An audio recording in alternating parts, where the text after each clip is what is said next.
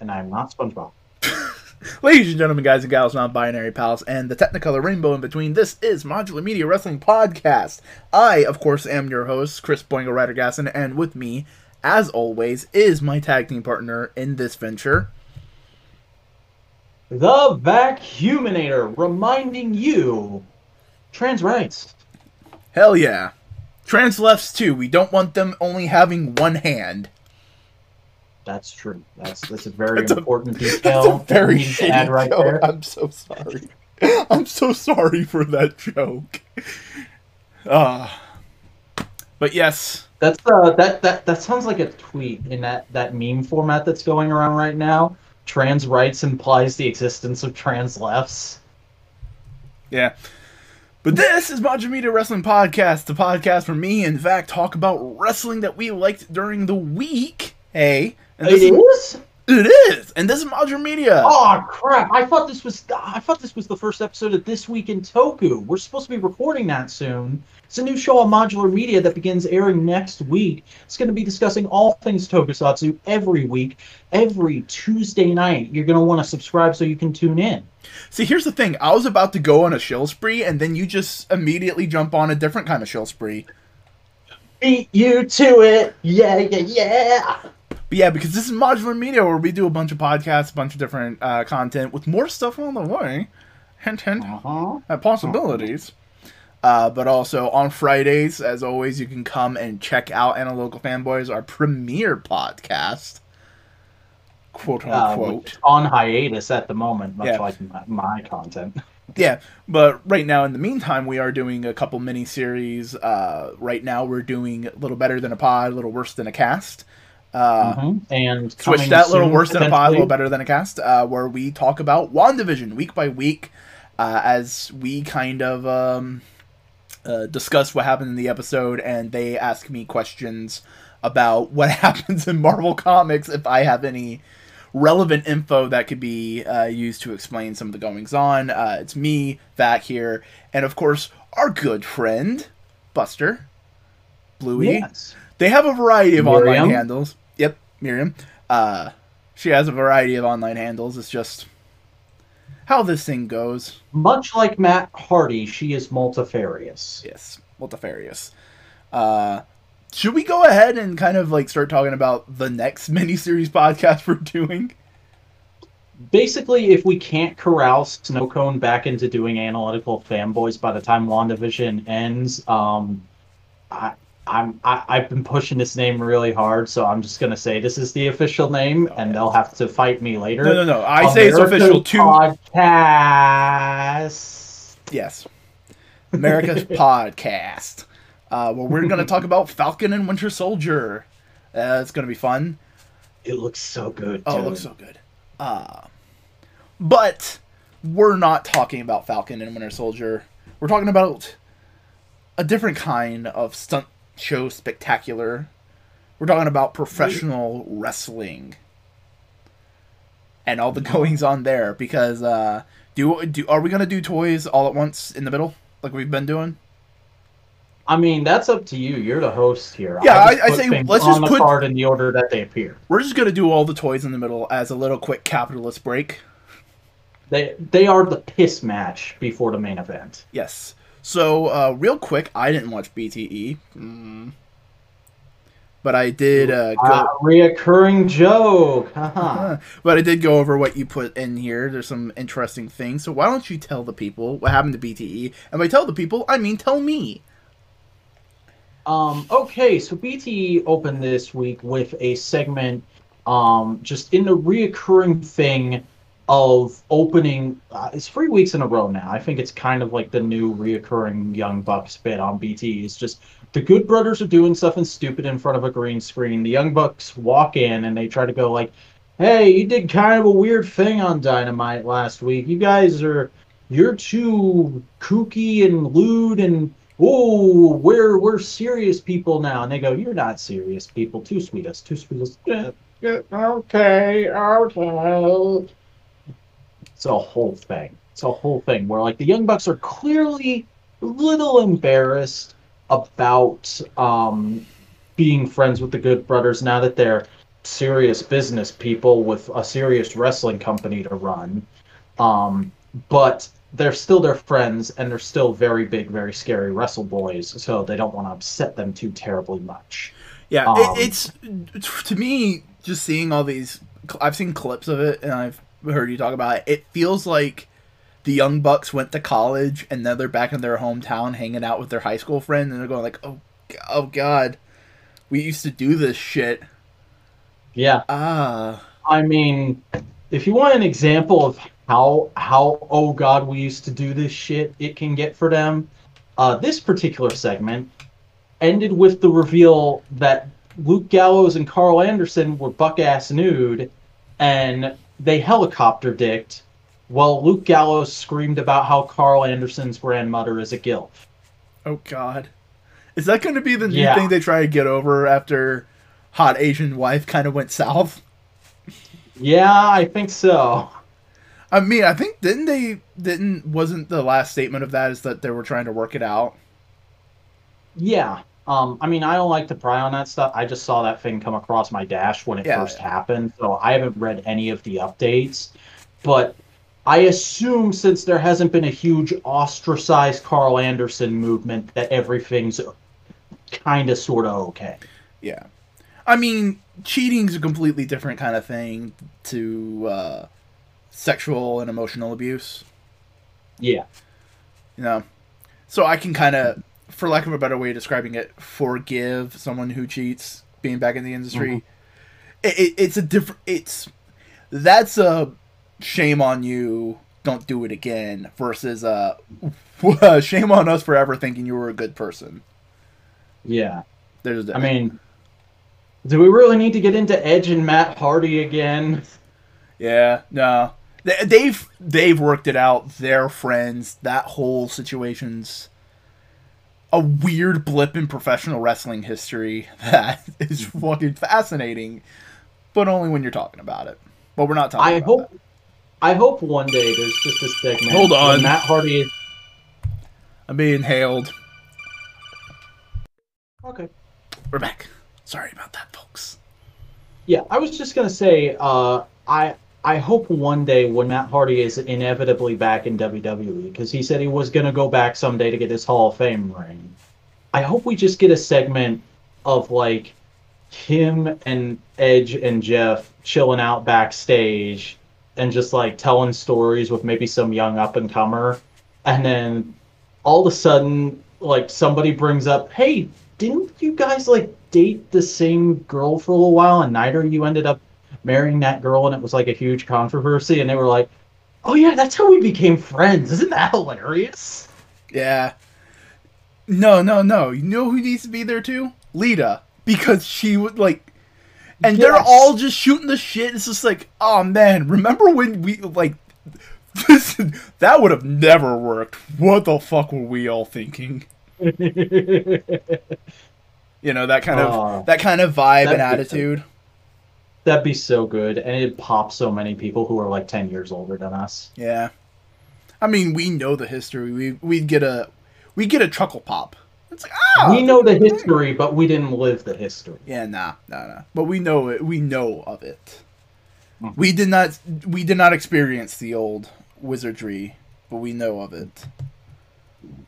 But uh, getting back on track with BTE, uh, there was kind of a through line in this episode Ooh. of uh, the? Dark Order making Valentine's Day cards, and the the main segment is just all the guys in the lair um, doing arts and crafts and like being like, "Come on, guys, we gotta we gotta come up with some really good lines if we want to get our crush. We gotta we gotta really focus up here and do it." And it seems like they're trying to get Anna to be more of a team player because like Stu Grayson reads his card and it's clearly about the budding romance between him and Anna Jay. Um, but then when we come back to them a few segments later, they go to give the cards to their crushes, and everyone except for one member walks right past Anna Jay and goes up to Wardlow and starts giving him the cards. Fucking and he reads all of them out, and he's like, "Oh, this is this is sweet. Thank you. Go on. Oh, very nice, very nice. Get the fuck out of here." I haven't I haven't received any positive reaffirmation ever since I started working for MJF. This is giving me a little hope. Thank you. Yeah. Um and keep in mind these are extremely lewd Valentine's Day cards. Like Evil Uno's literally said, "You have juicy thighs. Be my Valentine." Fucking beautiful. Uh, so that was a whole thing, especially when, uh, and this is going straight to the end of the episode because, like I said, this was a through line. They kept coming back to this.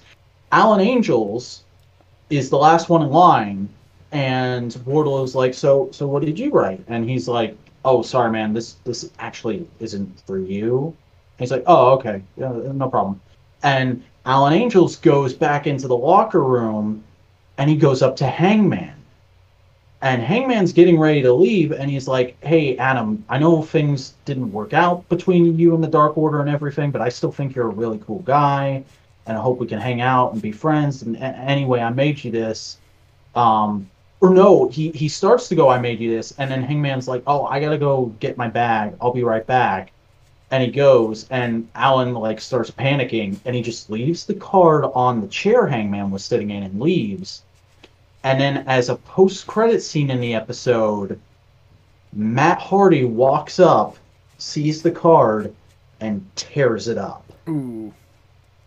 Yeah. Uh, and that was after the segment that we chronologically get next in uh, in order of, of first appearances, where Matt Hardy is basically um, in the bar, he's calling Hangman and gets voicemail, and he sucks up to him big time. He's like, "Oh man, I know you don't want to be in a tag team, but that match was so great. We gotta we gotta hang out and celebrate and do something." Setting up the Dynamite segment, um, and then he hangs up and turns around, and Private Party is right there, and they're like, "Matt, what the fuck? Are you cheating on us? Are you cheating on us with a guy who owes us twelve dollars?" Because remember that from BT four months ago, and um, and he's like, "Wait, he owes you money?" that's serious business. Don't worry, I'll take care of that next time I see him. We don't mess around with money in the Matt Hardy brand. Um, so that that was cool character building. Um, and then he also teased that they were going to be on Impact the next night. Um, then we got another segment of the Good Brothers and the Bucks talking. I believe just after the uh, the tag with the Good Brothers, it's set right after the main event of Dynamite last week, uh, and the Good Brothers are like, "What the hell? Why is Kenna Kenta here? Is the forbidden door open?" And they're like, "It's kind of kind of open." And and they're like, "Is Tonga booked?" No, Tonga's not. God we damn. would never book Tonga. They're fucking oh, working oh, us God, now. That guy's an asshole. That guy's an asshole. They're all working us. They have to be. Oh yeah and like I kind of got in on it this week because Tonga made a tweet that ended up in my timeline, so I just retweeted it and said, "Wow, I guess the only kind of grapes they have in Japan are sour." and he's yet to reply because I fucking don't exist to those guys. Yeah, they yeah. Um, but it is basically a whole thing um where where the Bucks are like, uh, "Hey, you interfered in that tag match." we wanted to get the dream match with you guys. And they're like oh sorry we were just trying to screw over private party because we got heat with them. We didn't mean to mess you guys over. And then the bucks leave and they're like yeah we were trying to mess them over we didn't want to have that match we hate working oh god i can't believe we're double booked on dynamite oh this sucks so basically we're a couple lazy assholes who only just want to come in and fucking get our catchphrases over and sell t-shirts Exactly. Basically, what everybody complained the Bucks were. The Good Brothers. I think that's kind of the joke. The Good Brothers are everything that people hate about the Bucks, without any of like the nuance the Bucks bring. The Good Brothers are exactly as evil as Jim Cornette thinks the Young Bucks are. oh my god, real quick. Uh, did you see the fucking Jim Cornette shit with Maki Ito?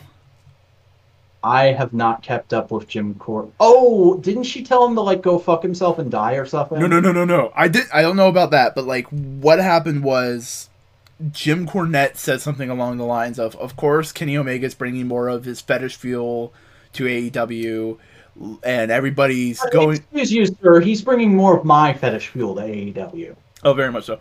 Uh, but he, but he was like, and like, I don't get why this Maki Ito chick is over. She's tiny.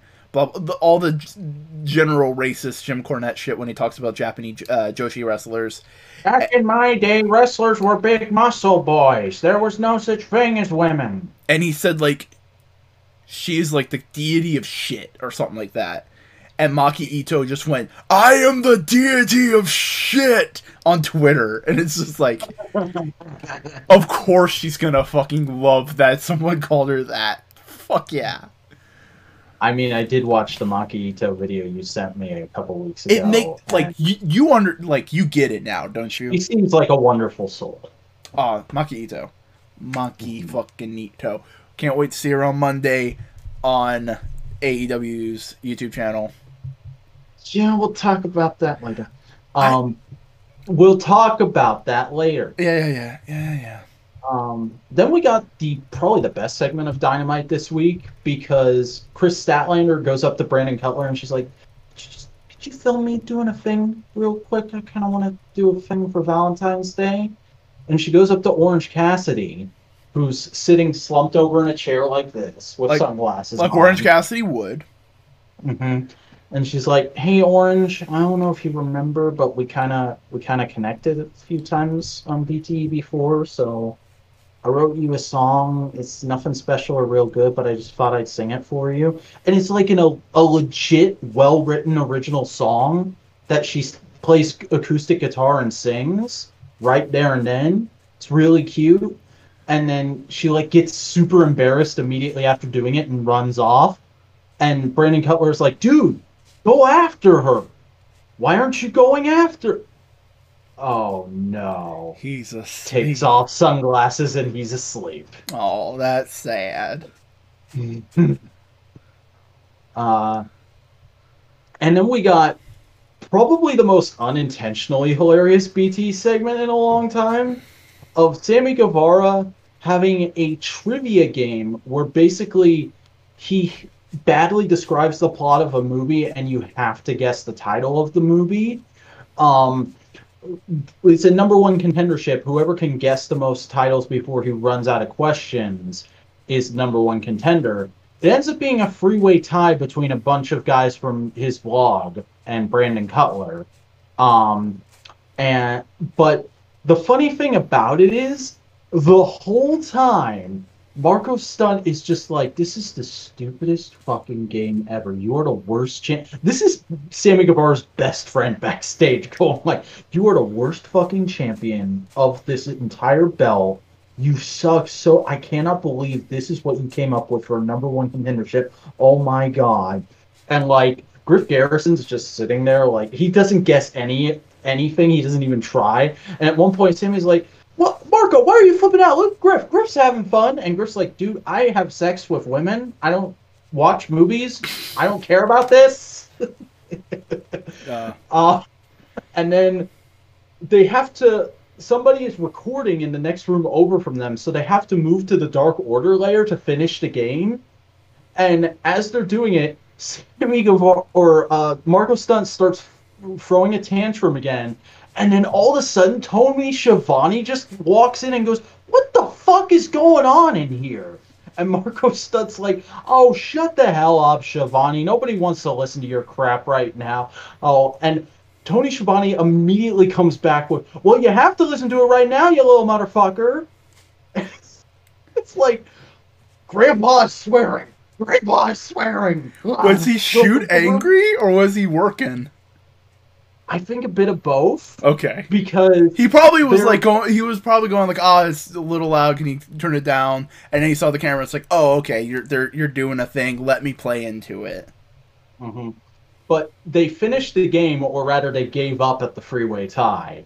Um, and then, like, right as Sammy's about to shut off the camera, Tony Schiavone comes back in and goes, "Hey guys, real quick, I just wanted to remind you we're recording something with Thunder Rosa in the next room, so could you please shut the fuck up?" uh, because they're probably filming something genuine with Thunder Rosa for Dynamite. Yeah. Goddamn. Daily's place seems like a fucking madhouse right now. Yeah, that's probably why there's rumors of them moving to a bigger stadium in Miami.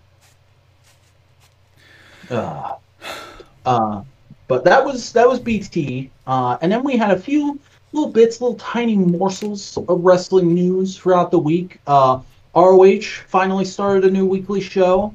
I watched the two clips they put out, and it was pretty good. Seems like typical ROH of just like, here's eight extremely good wrestle boys, all in a tag match, and it immediately goes to shit and devolves into complete anarchy. It is like, it is indie booking wrestling to an nth degree with a little bit better production. Mm-hmm.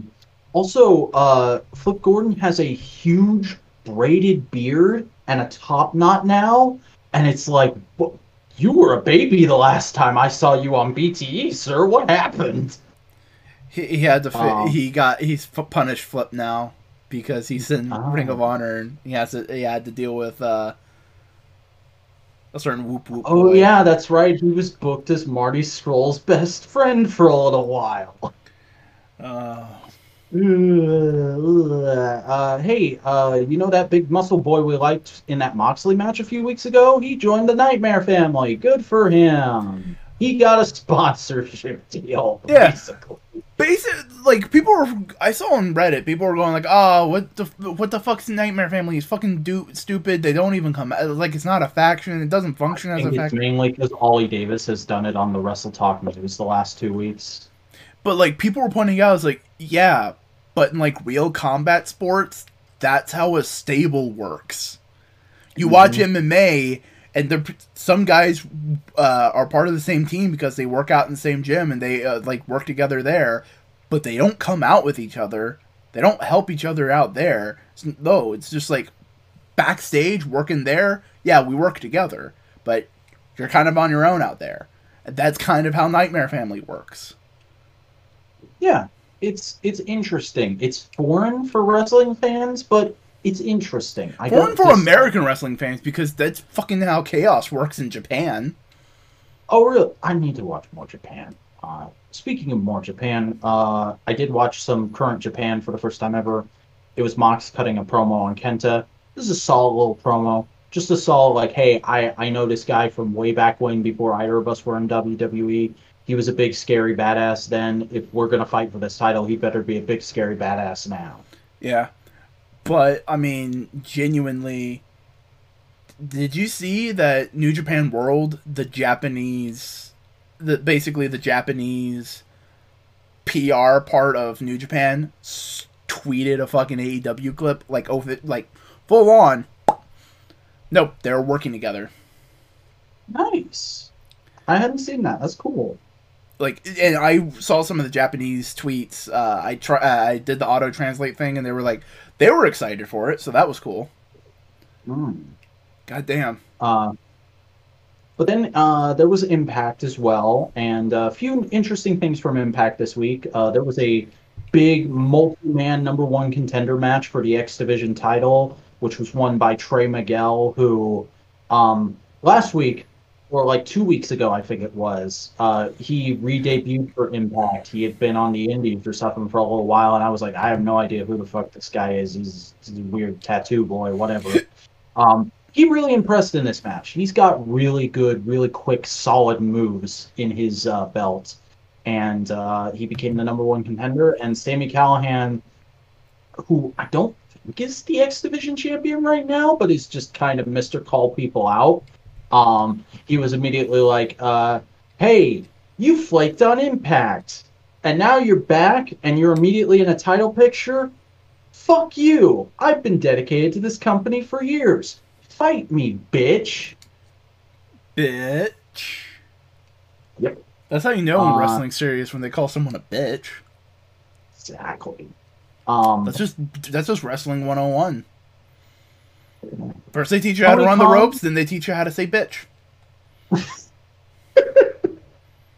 uh, but Tony Khan uh, did another paid ad thing where he basically, you, you know, he's just trying on different heel personas like jackets every week. This week he was Chris Jericho because he went on about how how he people have been asking him for so long, when's he going to open the forbidden door? And he's always been going, I don't know where it is. I, I can't open it if I can't find it. And then he realized he is the forbidden door. And he had to open himself to new experiences. And thanks to Impact, he's doing that now. He's appearing on Impact every week. He's fly, he's making deals with the Japanese. He's here, he's there, he's everywhere. Tony Khan is the forbidden door, and he's open to all possibilities now. I mean, and it was great. Kind of goofy in a sense, but also makes total sense when you realize that AEW is kind of becoming the nexus of wrestling. Mm-hmm. Like everybody kind of want to work want to works with AEW.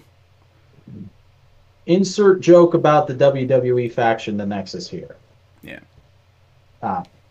And then Black Taurus debuted for Decay. I posted this clip. Did you watch it? I don't no, I didn't watch it. This guy is fucking amazing, dude. He's like the size of Keith Lee, but he's dressed like a fucking minotaur, complete with like a realistic luchador minute uh, bull mask.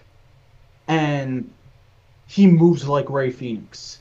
Like he did a fucking arm whip on Caleb with a K that was insanely quick. Like this I don't know how nobody's been talking about this dude's AAA work because that's where he was from. He was just Taurus in AAA.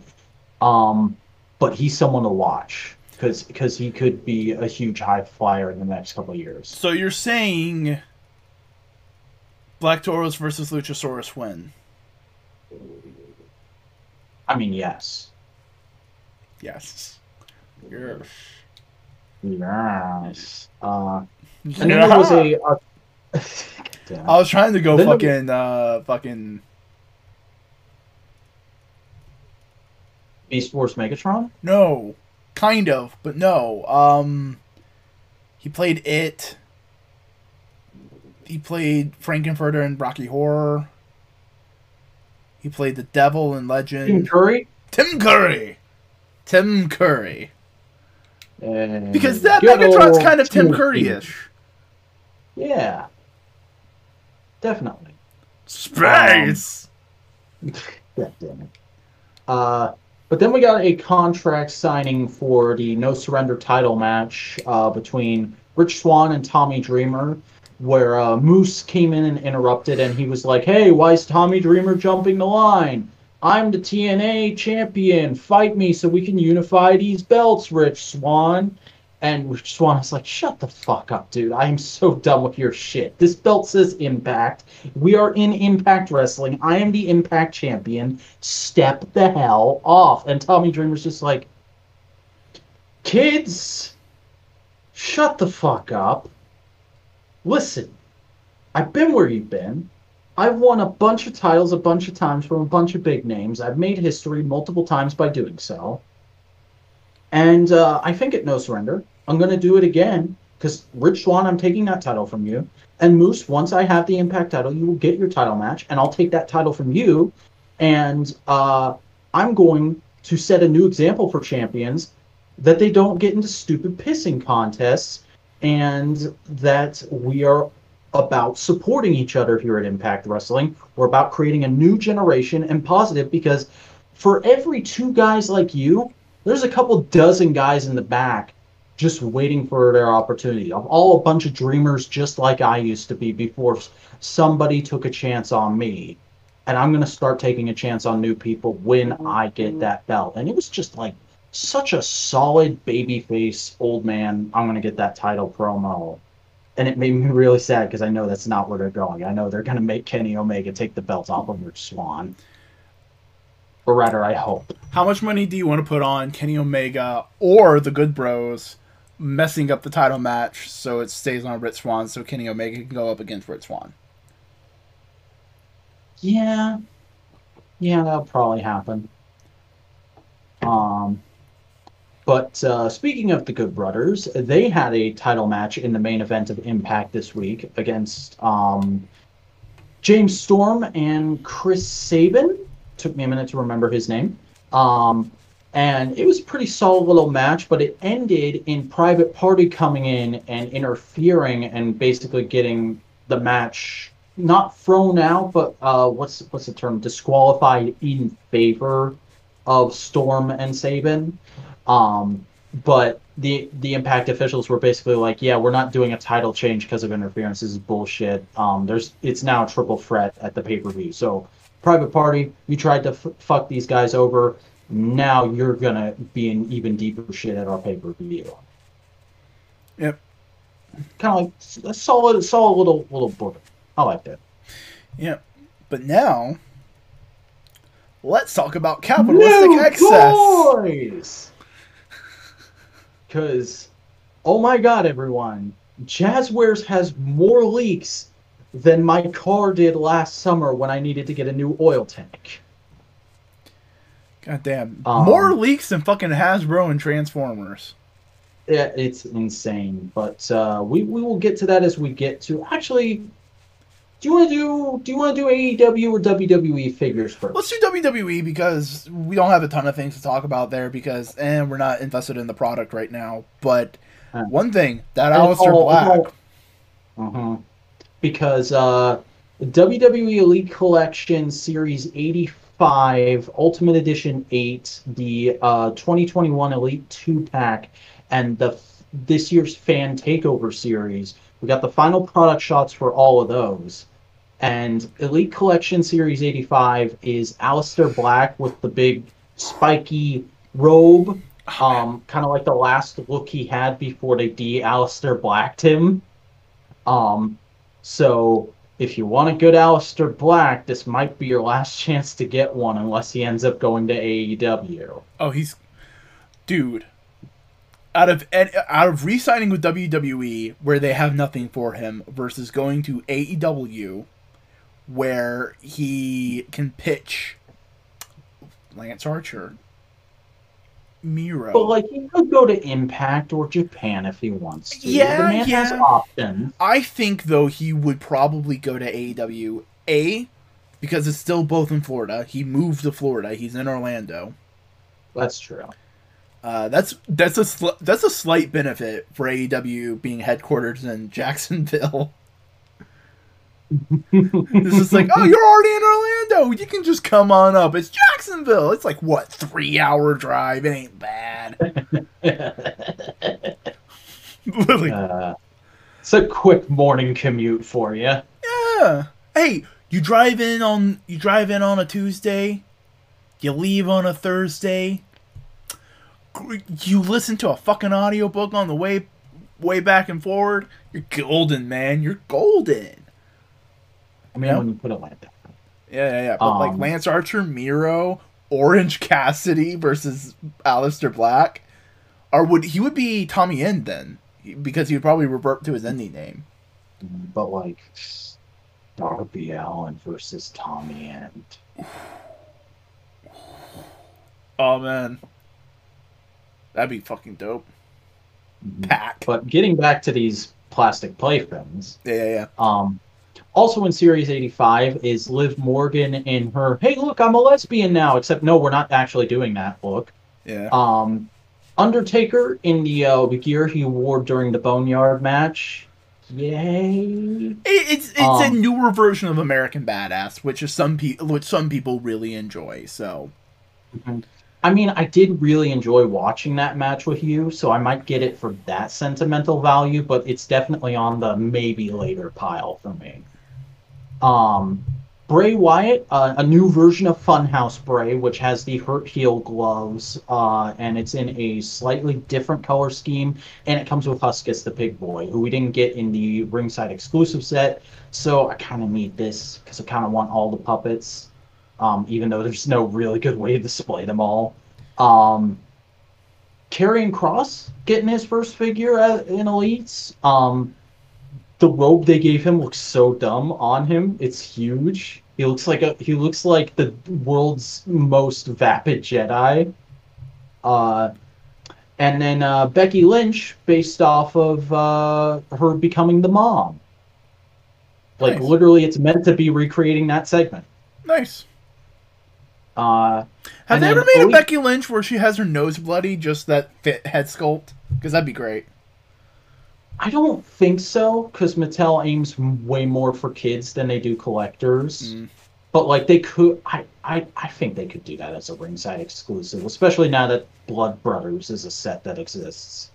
Yeah. Um, but then uh, Ultimate Edition eight is uh, Edge in his look at when he returned at last year's Royal Rumble. Remember that fifty years ago? Yep. Um, and I enjoyed that moment certainly. And like I know Edge now, I know Edge more as old man Edge than I do actual young Rated R thing people superstar. remember it. Yeah, I I know old man Edge more than I know rated R superstar Edge. So I might get this as my de facto Edge.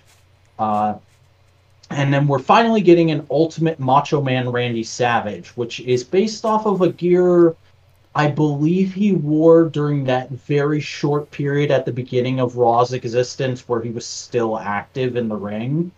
Um, so it's like this really obnoxious white and green jacket and hat, but underneath is like a classic uh, beige on yellow Macho Man gear. So I kind of like it, but I kind of don't. I wish the jacket matched the gear underneath, but I understand it's creating an actual outfit that exists. So I'm gonna get this as my de facto Macho Man, but I'm always gonna have that niggling little thing of like, but the jacket doesn't go with the outfit, and I picture Macho Man having a jacket that goes with his outfit Yeah. because I'm a fashion designer. Kind of. Um, I, I can the- see I can see what you wear. No. Uh, and then the uh, 2021 Elite 2 pack is going to be uh, Triple H versus Jeff Hardy based on their title match from the mid 2000s, which looks neat, looks fairly accurate. I know nothing about that feud, so I don't give a shit about this. Yeah. Um, and then Fan Takeover 5 is just an interesting mishmash of stuff because you have X Pac and NWO gear, Randy Orton babyface. I just won the world title for the first time, Randy Orton. Uh, in his prime, flip the switch edge, and then Johnny Gargano in his Wolverine gear. Christian, not Edge. Oh, I'm sorry. Yeah, Christian. Flip the switch, Christian. Uh, but then Johnny Gargano in his Wolverine themed gear. So it's like three really weird, based on older Thing figures, and then a hyper current fig. Well, not hyper current, but like very new figure that I'm probably gonna get because I still don't have a Johnny Gargano, and that's like in my top three favorite Johnny Gargano looks. Yeah. Uh, but yeah, solid offerings all all the way around. But as usual with uh, with uh, WWE figures, it's like yeah, there's like two in each of these sets that I want, and everything else can Get. But uh Um, are you gonna get this John Cena though? No, because it's probably going to go for thousands of dollars if it ever pops up on eBay. Because uh, Major Melon John Cena is a thing that exists. Because for those of you who watched the uh, the sports ball game this this past Sunday, there was a uh, a very big, very highly promoted commercial of uh, John Cena promoting a new Mountain Dew flavor. And there's a pro, and there was like a you if you count all the Mountain Dew bottles in this commercial, and you're the first one to tweet the correct amount you'll win a prize pack. And I imagine because you can't accurately count that, they, they were like, they made like 50 of them. First 50 people who guessed win the prize pack. And the prize pack is like a watermelon looking calculator, some kind of book, and then a WWE Elite Collection John Cena made to look like John Cena looks in this commercial. And like people people zoomed in on it. It's legit the mattel elite collection mold. So this must have been some kind of collaboration with wwe and mattel um but this is a thing that exists it's a hyper rare john cena variant and it's going to go for insane amounts of money on the aftermarket God damn. um It's fucking weird. It's hilarious though. uh, um speaking of interesting john cena variants uh we also got another one announced because hot off the heels of the uh, the Legends uh, series, Target exclusive John Cena that's themed off after the Firefly Funhouse match, Ringside announced that they're going to have an exclusive John Cena figure based off of him in that match during the segment where he was a member of the NWO, which is cool. It's a it's a really nice fro that you know only only like hyper fans are going to want this figure, so it makes sense as a ringside exclusive. But like, even though I love the Funhouse match, that look is not the look I think of Cena in from that match. I think of either the debut Cena look he had or him as Johnny Large Meat. Yeah. So like, I, I'm gonna pass on this for now. But yo, ringside, if you want to do me up an Elite Collection Johnny Large Meat, I jump on that. well, we Uh, did get uh, some AEW figure news though. Yeah, we got some sporadic little spits and spouts here and there. Uh, first off, there was a whole thing this past weekend where uh, Jeremy Padawer uh, sent out just like a casual tweet, just being like, "Hey, look at these vintage Star Wars boxes I have. Aren't these cool?" Sitting on his desk, like in the corner of the image, where the main thing in the image was his computer far away, and on the monitor was a mock-up of a suited Cody Rhodes figure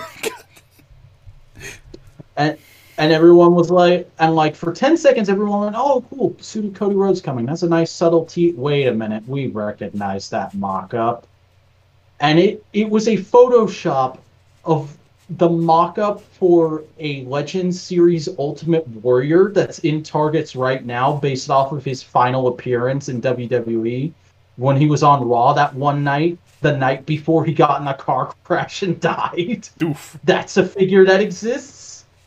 Um, so that was a Photoshop, and, and everybody immediately called Jeremy Padawer out on it. And then he was like, okay, I was going to play the long game on this. But here, I'm revealing officially, we're doing a two pack of suited Cody Rhodes and Britt Baker based off of the most recent episode of The Waiting Room, which led to Britt Baker freaking out on Twitter in character because she's had this whole campaign about why don't I have an action figure yet.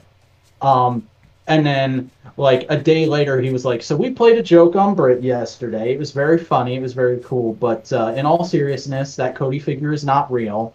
But the Britt Baker mock-up is. There will be a Britt Baker two-pack at ringside at some point this year. So, what do you what do you think? Because it can only be one of two things. It's either Britt and Reba, or it's Britt and Tony.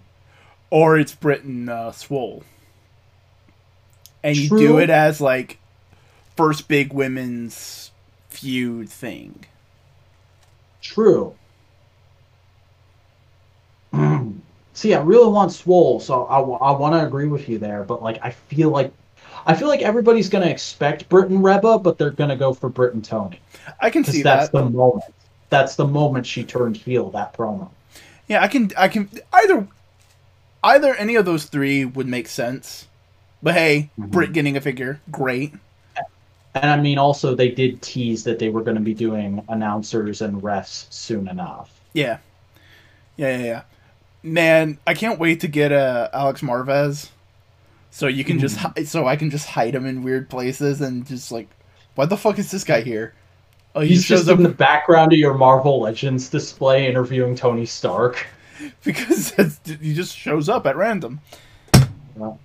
Um, but then also in AEW figure news, uh, they unveiled the first wave of their micro brawlers, which are up for uh, pre-order on Pro Wrestling Tees right now. If you're not aware, micro brawlers are basically Pro Wrestling Tees' toy line.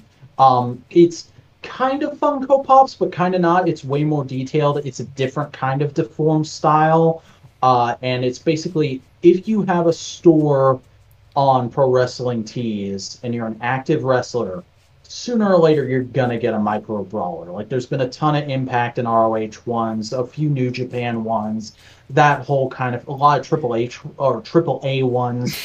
Um, and this is the first wave of AEW ones, which consists of Hikaru Shida, Jon Moxley, Brodie Lee, Chris Jericho, Orange Cassidy, Britt Baker, and Darby Allin. Um, All I'm not going to pre-order these because they're technically not action figures, so they're not they're, They're, not they're, my they're, kind of they're thing. small collectibles for people who like small collectibles. Yeah, they're they're little desk they're little desk mementos, or if you're like one of those YouTubers, there's something to put on your shelf in the back. Yeah, yeah, it, it's the thing you have in your cubicle to show people I like wrestling, but I'm not gonna have like. i am not weird. It's just a cute little like, oh, that's neat. Look at this tiny Japanese lady and the belt she's holding. Isn't she cute? Tiny Japanese lady. Uh, but oh, also, these are some good picks. What I implied there. and they're good picks. But before yeah. we get into Dynamite, there's mm. wait, wait, wait. There's one other bit of news. The thing that happened today. Oh. Because oh, uh, oh yeah, yeah, yeah, yeah. Yeah, yeah, yeah, Amazon mistake Amazon.com because uh, Amazon hasn't hasn't had direct lines to buy Unrivaled Collection yet, but people have been wondering because inevitably they get every action figure line because Amazon is a horrible capitalistic entity that will consume all enterprises. Yep. Um, they uh, they kind of put up some listings for Unrivaled Collection pre-orders and then very quickly took them down, and most of it was stuff we already knew about. But one thing that popped up was AEW Unrivaled Collection Series 7. We're on Series 4, mind you. Series 7, Brian Cage. Oh. And people are going like, oh, this is probably just a clerical error, probably just somebody who knows the show was putting up these listings and blah, blah, blah. No, no, no. Amazon has made mistakes like these in the past, and it's always something that inevitably gets confirmed. So Brian Cage probably going to be revealed at some point in the summer. Yeah, but uh, Brian Cage is not bad. Brian Cage getting a figure that's pretty dope. Oh no no no! I'm super excited about this. I definitely want that figure. One one of the I think one of the key factions I want on my shelf is Team Taz. Ooh, but here's the thing: Are you gonna get? When are you gonna be able to fully get Team Taz? Because when are you ever? When are they ever gonna make a Hook figure? Whenever he starts, probably six months after he starts actually wrestling. Yeah.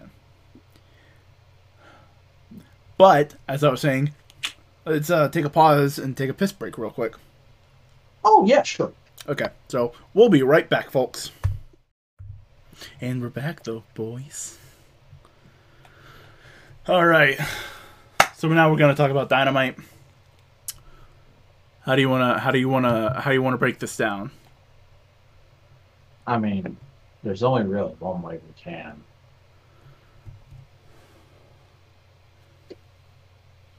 Rock, paper, scissors, shoot. Ah, rock. Hey. So first things first, we have the bad boy Joey Janela going up against one Janela. Darby Allin. Darby Allington, I'll have you know. Yeah, yeah, yeah. Um, and as you wrote, uh, Darby uh, wins with a pin. Yeah. He's, he's oh, dead. I might have been a bit of a drinky boy last night. Yeah, it's fine. Uh, but it was a fun match. Uh, really cool. Uh, uh, yeah, I was. See, I was expecting this to. I was expecting this to be the semi-main event, and for them to do like a semi death match to lead into the full on death match that the main event had been booked as. But them opening this and then it was just a completely technical match was really cool and was like a really nice reminder of like, oh yeah, both these guys are extremely good wrestlers. Not just deathmatch people, like they're they're good at chain wrestling and holds and that whole thing, and it worked really well to get over Joey Janela. For lack of a better way of describing it, putting him back in the upper mid card. Mm-hmm. Because for lack of a better, he kind of slipped for a bit, which is understandable. They were trying to build new stars, but like, yeah, and he was doing stuff for his home promotion. Mm-hmm. Um, and also like this even more so did that for Darby Allin for me, because like I completely forgot that Darby Allin could wrestle because all he's been doing is standing next to Sting for the last six weeks dear God, that whole storyline picked up this episode. It, it kind of did, and it kind of didn't.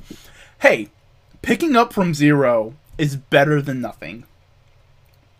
It's true. That's true. I'll give you that. It has some momentum now. There's something intriguing. Yeah. But yeah, this, this was a good Um, match. Uh, Darby won with a coffin drop, retained the TNT Championship. Hmm.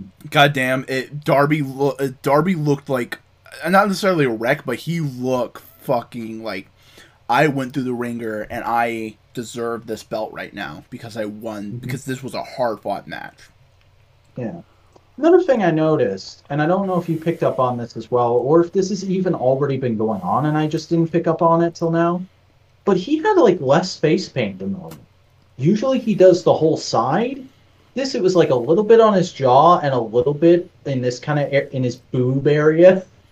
Um, but it's it's almost like being with like a subtle subtle kind of hint, and this is probably me reading way too much into it, but it's like a subtle hint that hey, being around Sting, who yes has face paint, but is really just a guy, it's kind of making him a little more, a little more human, a little more alive. I can see that maybe, it, but it also may just be like uh, I didn't want to fucking put a deal with all that today. Probably. You know, I just don't want to fucking deal with that right now. Uh, but then, and I guess we'll we'll do these two things together. Um, we got uh, basically the announcers explaining who Kenta is for anybody who couldn't keep up with Excalibur while he was tapping into the Speed Force at the end of last week's show. um, come on. Oh my god, it's Uh, Kenta of New Japan. He has the he has a brave guy. He's challenging. Oh my god. Yeah, exact. That was it. That was it. I mean, at least he's explaining things, it's Butcher not just- Blade. Butcher! Blade. Butcher! Blade. And the bunny. And the bunny. Uh, What is Blade doing here? means- He should be in Marvel Comics fighting vampires. that meme will always live on. Or be in the Avengers. Blade's on the Avengers right now, you know that? I did not. That's interesting. Are they helping him with the vampires? No. Assholes. uh, but then we go uh, out back where Jon Moxley is uh, doing a whole promo. He's talking about how, like, yeah, Kenta attacked me last week. Wasn't really a surprise for me. Kenta's been saying how he wants to beat me up in Japan for weeks now. Uh, but uh, Even though he lives in over. Orlando. Yeah. Time for talk is over. Hey, look at this this very nice IWGP United States Heavyweight Championship belt that I have.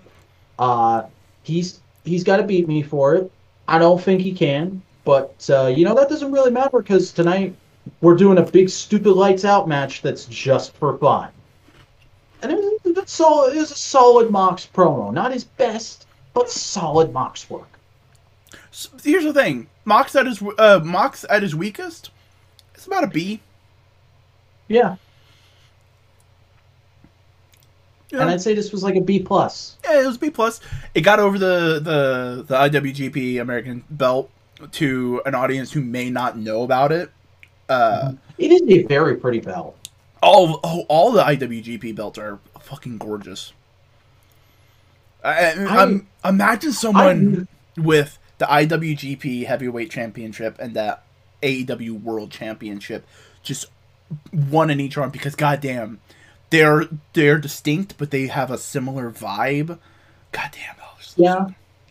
But like also, I really love the AEW championship, but I think I might be the only person in the world who thinks the IWGP championship is over designed. I can understand. Hold on, let me finish eating my cookie. Yeah. I can understand that. To me, when I look at it, it's so layered that each individual layer kind of has its own vibe, so it doesn't feel over designed. It just feels like it, feels like each layer is its own thing, for lack of a better way of Yeah. describing it. Uh, I mean, like it's purely a taste thing. I like a very simple, very striking design. It's part of the reason why certain tokusatsu suits are my favorites over certain others. Um, and like, Yeah, but we also got to remember, also like my favorite Kamen Rider suit is Xade, and that's a goddamn the fucking disaster. and my favorite is Amazing Mighty Kuuga, which it only appeared for one episode, but is fucking beautiful because it's just shiny black on matte black on gold trim. But like that just really shows our uh, our difference in aesthetic. I love big brash. Fuck you, kind of. I have '90s comics on my wall for a reason. Yeah, and like I keep I keep getting distracted by my own display behind me and going like, is, a bit, is it a bit too much? Should I take some things off? Like, um, and like, keep in mind, like I I'm going like really far to defend the fact that I don't like the IWGP belt. But last last word on this. Uh, keep in mind, I'm the asshole who constantly, whenever people bash on the current WWE belts, go, they look fine." they look fine for a big branded belt. Yeah. And I don't think they're trying to be anything other than that. I think people who rag on those belts are so used to the idea of what a wrestling or what a sports championship belt should be of this beautiful, over designed, super expensive piece of jewelry, essentially. Um, that they don't really get that WWE isn't even really about that that that side of wrestling anymore. They're a toy Hasn't company. been for a long time. They're a toy company. I mean, there's a reason people say WWE is the wrestling brand for kids. It, yeah, and they throw in an edgy thing for the preteens every once in a while. Mm-hmm. Um, not to say that there shouldn't be wrestling specifically designed and focused for kids. Kids should be allowed. Wrestling should primarily focus on an all ages demographic. Yeah. First and foremost, very Which much I like think AEW is kind of doing. yeah. uh, Every once in a while, they go like, "Hey, by the way, we're gonna get a little violent." It happens, you know. Occasionally, your finger just slips, and uh oh, there's blood everywhere. There's blood everywhere. There's a razor to a forehead somewhere. We don't know how or where it got there. You know that that Kip Sabian, his mind's just always in the gutter about his lady friend. Uh, oh man. Uh oh oh I'm so glad what they're doing with that later, but we'll talk about that in a bit. But right now we are backstage with one Samuel uh Guvera.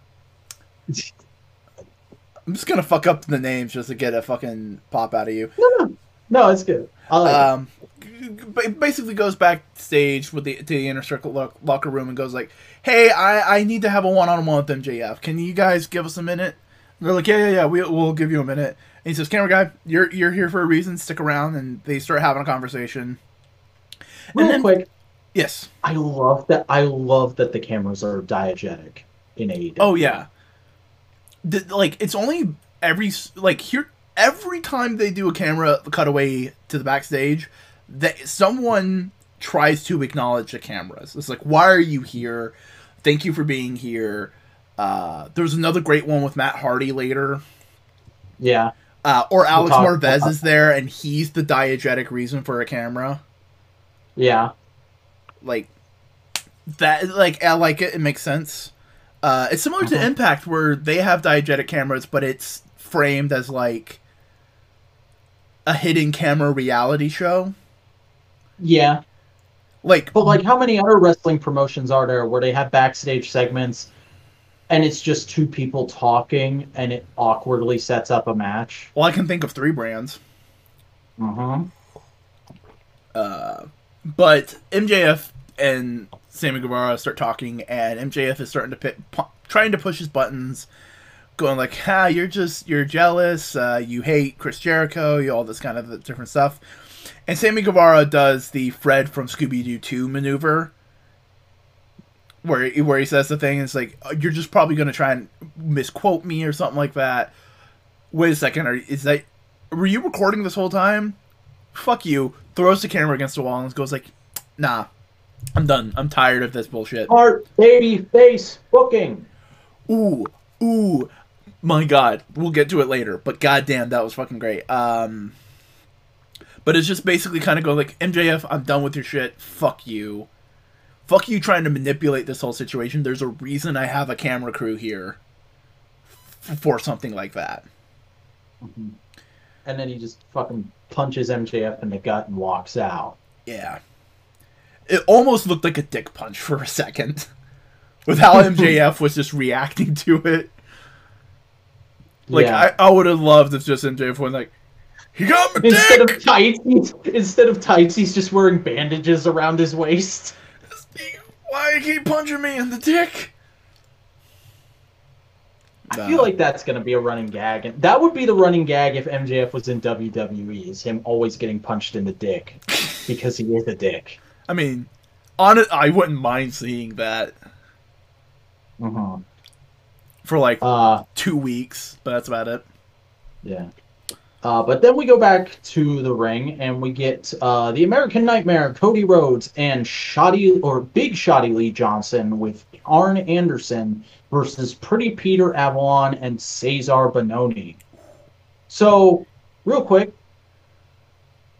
I kind of banged my head against the wall when we talked about this match getting announced last week. I humbly apologize. I, I lost faith. I stumbled and fell off the path for a moment, but I, I have I have resumed the walk in the spirit, and I am now on the path of righteousness. That is the American Nightmare, Cody Rhodes, once again. Because this match is fucking awesome.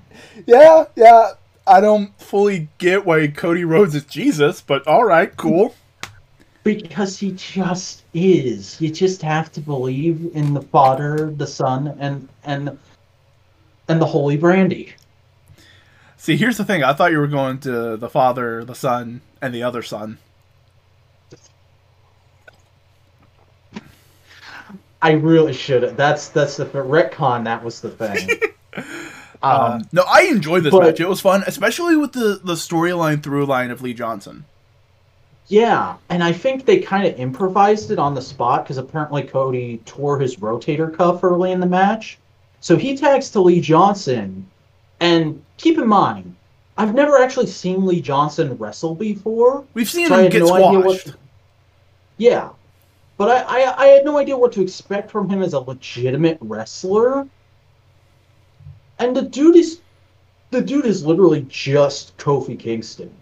Like he was doing that kind of shit all over the place and completely going to town on these two um jobber heels.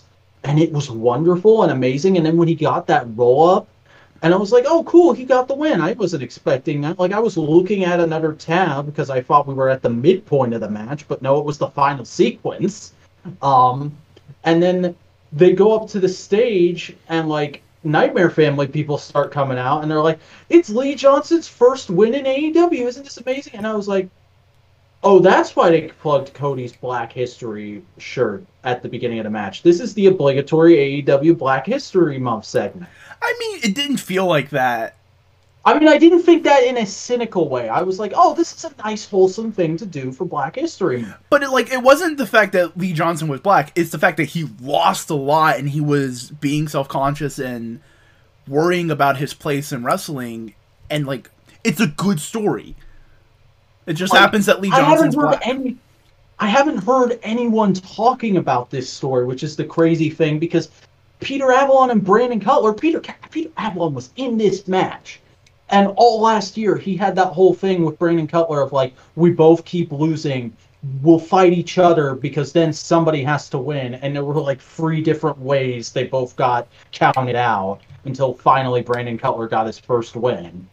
Um, like that was such a big deal to people. I never heard anybody mention that this was going on with Lee Johnson, so it completely blindsided me in the most wonderful, wholesome way. Especially when Tony Schiavone is like, "Hey, kid, you want to cut a promo?" and Lee Johnson is just like, "I didn't prepare anything.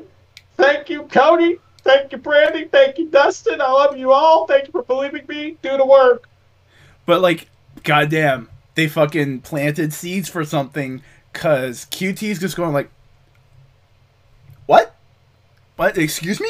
I, I trained you. My name wasn't said. Okay, I guess. Yeah. Like that's gonna be fun. Mm-hmm. But also, uh, Cesar was fucking nice in this. He he did a lot of cool shit. Yeah. Him and him and Tay Conti seem to be like two people that could have been amazing in NXT, and WWE just let them slip through their fingers. Oh yeah, that's gonna be that's gonna be the story for the next few years. Oh, WWE could have done something really good with them, but they let him slip by. Mm-hmm. I mean, to an extent, we could say that about Pac, Brodie Lee, Jon Moxley, Miro, Cody. Cody. That's like, that's, and that's one thing I appreciate with AEW is like they have a bunch of the. The other company didn't see anything in me. I'm here to prove myself, people, and they don't like. That's a part of their Cody's the character. only one who has that story. Yeah, that's but like a lot of them have that element within their character. But it's not a part of their story. Like Miro said, Mi- Miro has that vibe of like other people didn't take notice of me, so I'm going to be here. I'm going to be the best. I am the best. I am the best Mhm. dressed. I am the most handsome. I am the strongest. I am the toughest. I I am the most ruthless, ruthless in the ring. Like if you watch his YouTube channel, he just bought a brand new custom gaming rig because he didn't feel that the one he was using was up to snuff. but like he like and if you know your history the wwe thing kind of adds to it because he's like no i was the best and they didn't see it so i'm just gonna fucking flaunt it Mm-hmm. Tay Conti wasn't uh, wasn't in WWE much, so it's not really a big part of her character. But like, Pac, like he like that's part of his character of being basically told no, stay home, fucking ate away at a chip in his shoulder, and he is just super mega pissed. Mm-hmm. And no matter how many opportunities he's going to get, he is always going to remember and think back to those nine months where he was on the shelf, doing nothing, wasting away his career. He is eternally the angriest boy. But, like, that's part of his character. WWE informed it, but it's not the overarching part of his identity. Wow. Shit. I guess Triple H really does believe in long term booking. God damn it. But you get what I'm saying? Like, it, it, it like it informs a lot of the characters, but it's not the it's not the main drive for a lot of them. Yeah. But like, yeah, no, this was a good, feel good, like very good baby face prevails kind of uh Mhm. segment. But also, also, because Cody got shoot injured during this match, and this injury takes like four months to recover from. I'm- I'm making a little prediction here. Lee Johnson's going to replace Cody in the Shaq match, and I don't have to pay attention to this feud anymore. oh, that's gonna be that's gonna be. I part of me feels like they may not do the match because I think most of it was gonna be Cody leading Shaq through a wrestling match. But like, imagine Lee Johnson just bouncing off of Shaq like a pinball. Ooh, that'd be fun though. Yeah, mm-hmm. but that's it for Or this. no, you know what it's gonna be? It's not gonna be Lee Johnson. Because they can't get the face of TNT. They're gonna get the next best thing. The natural. And Dustin, Dustin can get a fucking match out of Shaq. Mm-hmm. Dustin, like, oh, that'd be fun. Like, here's the thing. Sh- to to me, Shaq has no charisma, so this feud has been so one-sided and boring. And like, I've been, I've not even been remotely excited for the match because like, Cody's my boy. He's a great wrestler, but like, even if he can get a great match out of Shaq, I'm not that interested in it. Dustin is such a good fucking wrestler that I kind of have to see that match if it happens. just to see how he fucking salvages it. Mm-hmm. Because in that match, he's the ring general. He's telling everybody what to do. Yeah, it's him, two of his students, because he teaches the girls' class in AEW, and then some celebrity fucker who he's got to lead around. Some celebrity fucker who probably took a couple lessons from Dustin to make sure he doesn't hurt himself. Yeah. Um, but speaking of hurting yourself, the Young Bucks are backstage with Dasha Gonzalez because because the Young Bucks do a lot of stunts that can possibly injure them. That's the through line. That's the through line. Uh, Dasha Gonzalez, they call, uh, they ask the Good Brothers why they interfered with Battle Royal, and we get similar things to what uh, was on BTE. It's just like, no, we were trying to fuck over Private Party. You were kind of an afterthought. We, yeah, no, no, no. We're we're Your trying. circle did your pose. You should be mad at them, not us. Yeah, yeah, yeah, yeah. Uh, go be angry at uh Santana and Ortiz. Go do that. Distraction. Pay no attention to the fact that we're working with Kenny Omega and we're usurping so many things and we're laying groundwork for being duplicitous bastards. Also, apparently Sting's right off camera, and now we're gonna go to sweet him because remember that Sting was in the NWO. He was in Wolfpack. Wolfpack, bros. Wolfpack. like literally, Luke Gallows saying, "Stinger, will you two sweet me?" just popped me so much, and I don't know why. The Good Brothers are fucking Kevin Smiths of wrestling. Yeah. And you know what's crazy about that? I don't like Kevin Smith that much, but I fucking love the Good Brothers. They're hilarious. But it's that same kind of like continuity joke vibe that Kevin Smith has when he talks about comics and shit. Mm-hmm. Yeah, yeah, yeah. I mean, he's wrote comics too, and from what I've heard, they aren't bad. And, and just to clarify, in case this clip ever comes back to bite me in the ass, I don't mean I hate Kevin Smith. I don't have any like dislike towards him. I'm just completely apoplectic towards everything he does. He's never done anything that's made me go like, "Oh, that's really good." Yeah, yeah, yeah. You, you- like his nine, his movies, they ebb and flow. Yeah, his Um, stand-up, it happens. It's not really a stand up; it's a Q and A technically. Are not something I've ever listened to. You know what's fun though, and he barely has anything to do with it. Uh, the reality show he produced, Comic Book Men. I watched a few episodes of that back when it was new, and it was it was okay. It was Pawn Stars for comic book nerds, Yeah, exactly. Um, and all And- Pawn Stars is just oh cool, look at that neat thing. embarrassingly, I was very back into I was very into Pawn Stars back when it was new. For like the first three seasons, that was something me and my dad watched whenever there was a new episode. That or American Pickers. Yes, American Pickers was so good, and no one ever talks about it anymore. It was solid. Give shit for History Channel, yes, but like, look at this neat old thing is just a good format. Reality TV can be good when it's just a, a series of YouTube videos strung together. Because LGR is just look at this old neat thing. Mm-hmm. Aged Wheels, look at this old neat thing. Technology Connection, look at this old neat thing. Tested is just look at this cool new thing, and then occasionally look at this old neat thing. Yeah. Linus Tech Tips.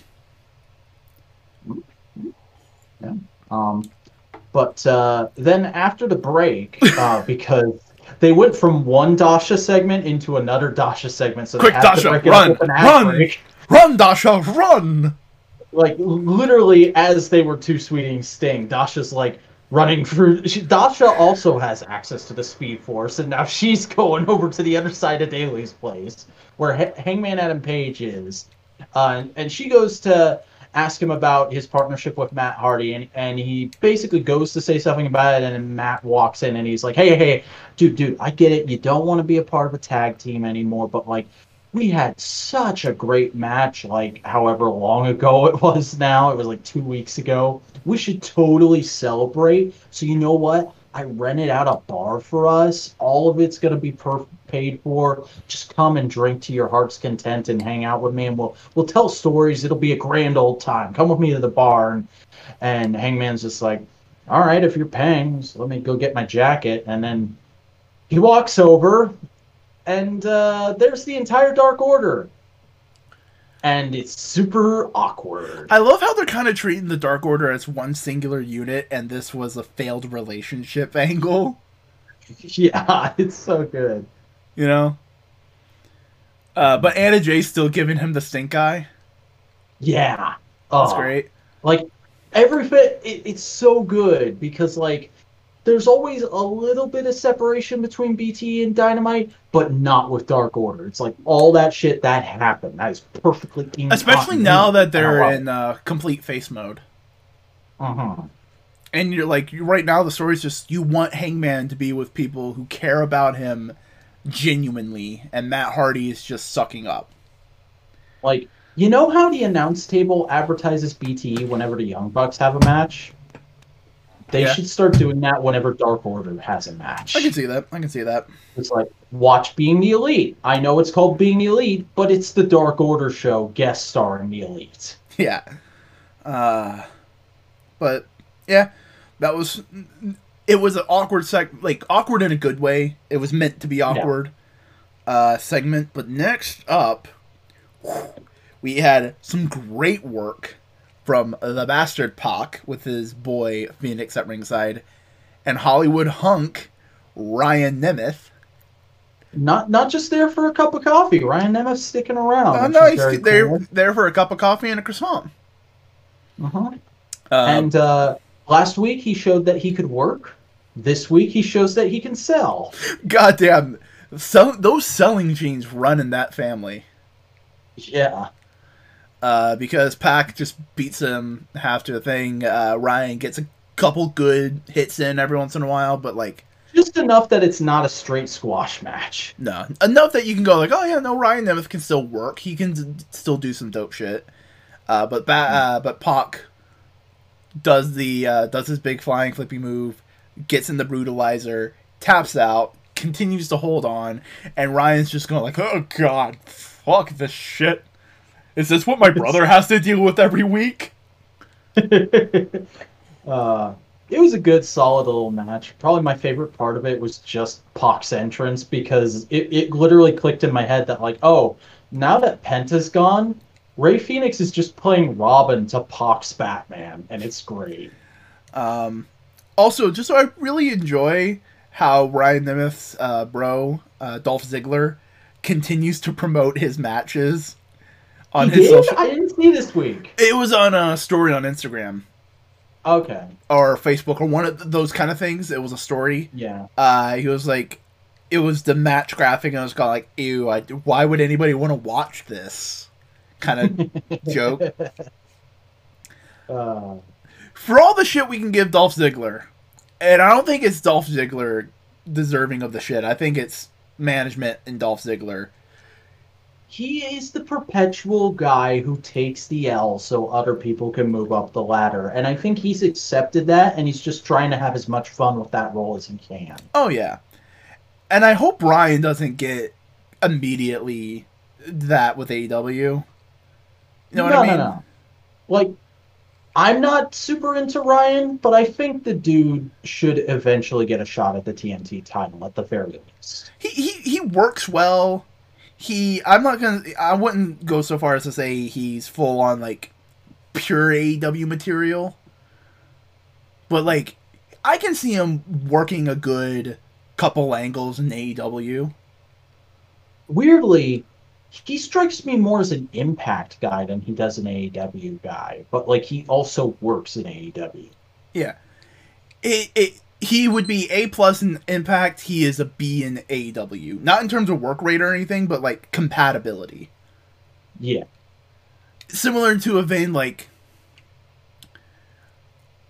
like like Lance Archer is a B in Impact, A in uh, A in AEW, A in uh, New Japan. Yeah. And Cody's like A in AEW, B in New Japan. He works in New Japan, but he works really great in AEW. Uh-huh. Because in AEW he can play the face, and in New Japan he has to play the evil, maniacal foreign heel. And Cody kind of works in that role, but also he's extremely cheesy in that. Role. Yeah, he he plays it like he would like he would be going up against his dad in the '80s. Yeah. Like, While when Anybody he's a else face, remember he's those his dad in the contacts? '80s. mhm. Anybody else remember those contacts he was wearing in New Japan for a minute? Because I do. No, what were they? Oh God, I can't actually remember now. I'll show you an image later. Okay, cool. Uh, but Um, yeah, Then we got a uh, a video package which was partially recapping the wedding, partially Miro cutting a promo on uh, Trent or uh, Chuck for betraying him, and uh, Orange Cassidy for popping out of the wedding cake, and he's basically like, "Hey, Orange Cassidy, uh, I no longer care about Chuck. My feud with him's over. I'm gonna beat the fuck out of you because you're the reason their wedding got ruined. You're the mastermind. I can see the wheels working behind your head, you little fucker. that's gonna be a fun match though. Mm-hmm. Miro versus like- Cassidy. Orange Cassidy just with his hands in his pocket, no selling everything Miro does, and he's like, "Wake up and fight me! Wake up, and fight me! Wake up, and fight me!" And he just works himself into a shoot. Uh, it's gonna be pinned. it's gonna it's gonna be fun. It's gonna be great. I also like the kind of vibe that Miro's going like. I don't blame Chuck. I blame you because you're a bad influence. Yeah. Charles is not. My, my sweet Charles is such an angel. He would never do anything so mean without such a toxic boy in his life, such as you, Orange. And I love Orange Cassidy's fucking response. What the fuck did he expect ha- would happen? It's Uh, like, it's wrestling. You know the tropes. Come on. uh, but we're backstage getting ready for the next big match, and Dasha it pops in and goes like, "Hey, what's up, Jericho? What's up, all this?" And MJF comes in and goes like, "Sammy's fucking off the, the fucking off his rocker. He punched me." And like everybody's going like, "Why would Sammy?" Uh, working. Uh, we gotta fucking go. We gotta go. We can't. We can't think about this right now. We gotta have a match. Uh, so they go out, have uh, uh, do their entrance with um, Judas. Took me a second. Uh, and then the acclaim come in and go like, "Hey, we're gonna rap and insult you as we want." And they're they're really like their gimmick is getting over. I think. Yeah, I, I love their pre-match freestyles, um, especially whenever they cut to the, the opposing team's reaction shots. Because MJF in, in during this was just staring at them wide-eyed, like he he had no idea what they were gonna say, and he's just like, "Whoa, dude, you went for that? That's great. Okay, yeah." Uh, and then he went like, "Oh right, I'm supposed to be angry." Arrgh. Yeah. Uh, but they have a fun, cool match. Really put over the acclaim. They look, other than the one boombox spot, they look like really cool baby faces. Because hey, in Center Circle, they have to play the heel. Uh huh.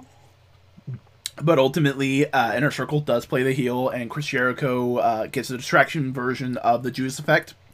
It's Bops. just effective. Uh, and they win one, two, three, and then Sammy Guevara comes out, the heel entrance, and goes like, "All right, I'm here to say my piece. I said if MJF did one more thing uh, that pissed me off, I would quit the inner circle. Well, guess what? He did one more thing to piss me off. I'm sorry, Chris. I'm quitting."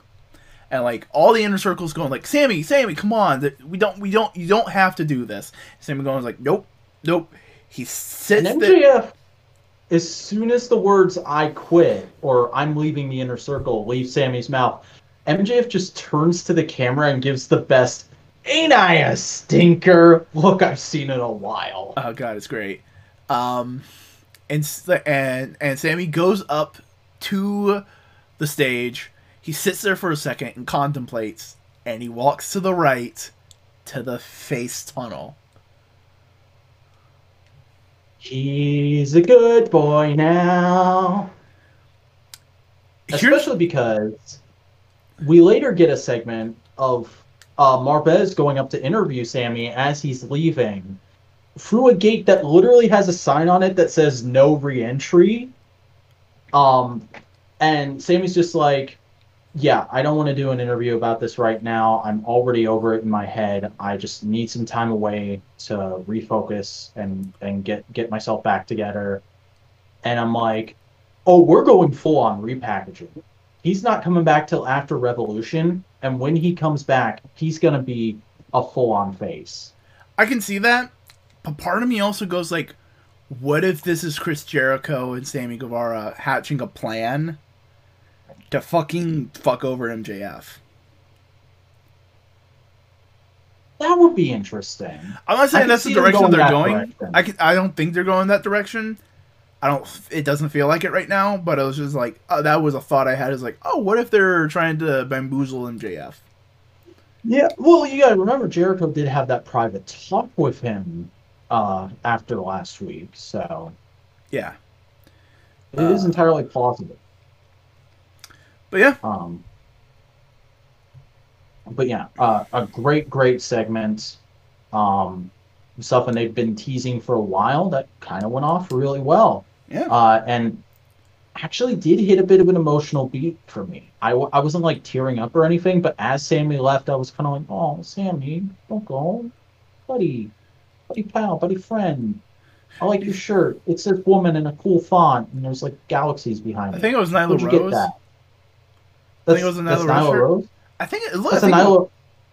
If that's a Nyla Rose shirt, I'm buying a Nyla Rose shirt. Hold on, let me go look at AEW shop while you introduce the next segment. Okay, uh, so we go to the bar, and uh, Hangman and Matt are talking. He's telling some story, and Matt's, of course, overreacting to it, uh, being like, "Oh, that's hilarious! That's the best thing ever! Hey, keep drinking, keep drinking, keep drinking." Um, also, you know, I know you don't want to be in a tag team or anything, but you could you could definitely use a hand getting getting up in the rankings again. So you know, I've got this whole burgeoning Matt Hardy brand faction thing going on. You, you want to sign for that? I, I just happen to have one of those contracts, the exact same one I had Private Party sign on me. Why, why, why don't you sign? Hangman, Hangman, why don't you sign for me? Uh, buddy. Hey, And- buddy. Hey, pal. give me money. Yeah, and Hangman's like taking a drink and he goes like, "Yeah, okay, why not?" And so Matt hands him the contract and then turns to the camera and starts going on about like, "Cameraman, I brought you here because I needed this document." And he's gonna be really angry when he sobers up in the morning, but like, this is actual video evidence. He signed this contract. He's he's in his deal now. This is great. And all the while he's doing this, Hangman just reaches into his coat, pulls out a set of papers, sets it takes the contract, puts it in his coat, and then signs the set of papers he pulled out. And then when Matt turns back, he's like, "All right, man, here you go. You should probably sign this too." And Matt's like, "Oh yes, yes, of course. Uh, I'm gonna go get this notarized. Uh, you you have fun though. You got the bar the whole rest of the night. Drink as much as you want. Bye, buddy." And uh, we then get announced that um, the Matt Hardy brand will be taking on Chaos Project and TH2 next week. And I'm imagining there's going to be some sort of angle after that uh, where we reveal that Matt Hardy signed a match for, I'm guessing, him versus Hangman Adam Page at Revolution. I can see that. I could also see if it being like, oh, now Matt Hardy owes uh, Hangman ever so much per match. Or Hangman got Private Party to royalties back. Oh, that'd be neat. Nice little baby face, with just like goodwill gesture kind of a thing. Hey, And then Private sorry. I, like, uh, actually, we're heels now. Uh, so fuck you. You screwed with our boss. We're gonna fuck you up. uh, does this does, does this mean I don't have to pay you the twelve dollars anymore? That'd be so great. Um, but then, uh, oh, this is you. Yeah, yeah, yeah. I haven't been able to find the shirt yet, so I'll go back and look at it. But we're in the ring for a segment that was announced involving Tony Schiavone and Sting and Taz interrupts.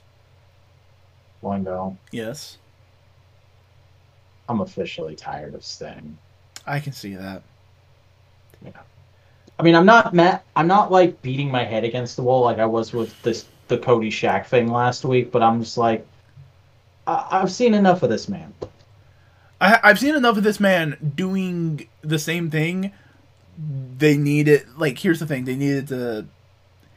I think, I think it's a mixture of a Sting wants to be there and he wants to do mm. stuff, And, and, they're being way too gentle with him. gentle with him, and they they they want to make him happy. This is it's a mixture of things. Is it's also it's also I think the recap problem of like some shows like they don't know who's new who might be coming into AEW or might just be channel surfing and go like, oh wait, Sting's back. Oh shit, I need Every that. comic is somebody's first comic.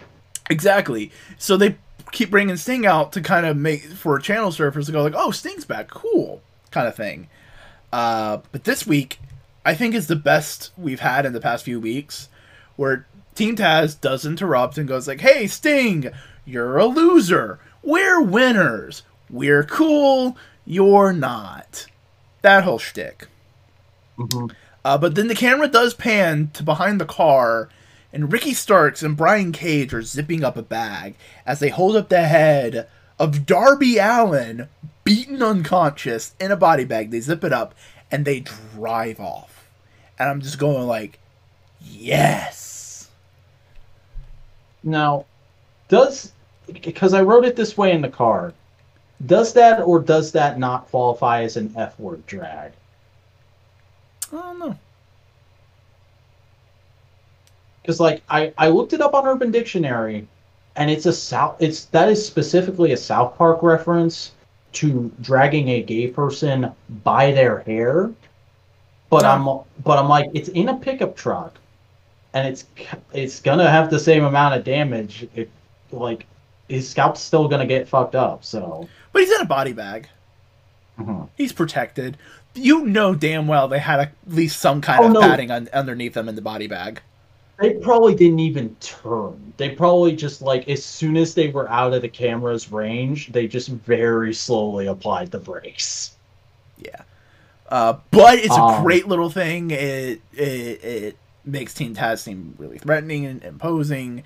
It's it's a way for them to get one over the baby faces without genuinely getting one over the baby faces. Because this is kind of shit that Darby would do to himself on a weekly basis. Yeah, no, this this part of the segment was great.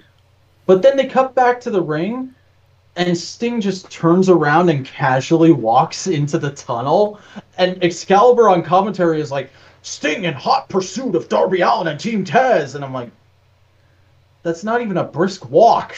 But he's Sting. He has teleportation powers. He just needs to be outside of the camera's view. That's that's true. But like I don't know, man. Like this I- was this wasn't terrible, but also if you're gonna do something with Sting, do something Do something with with. Sting.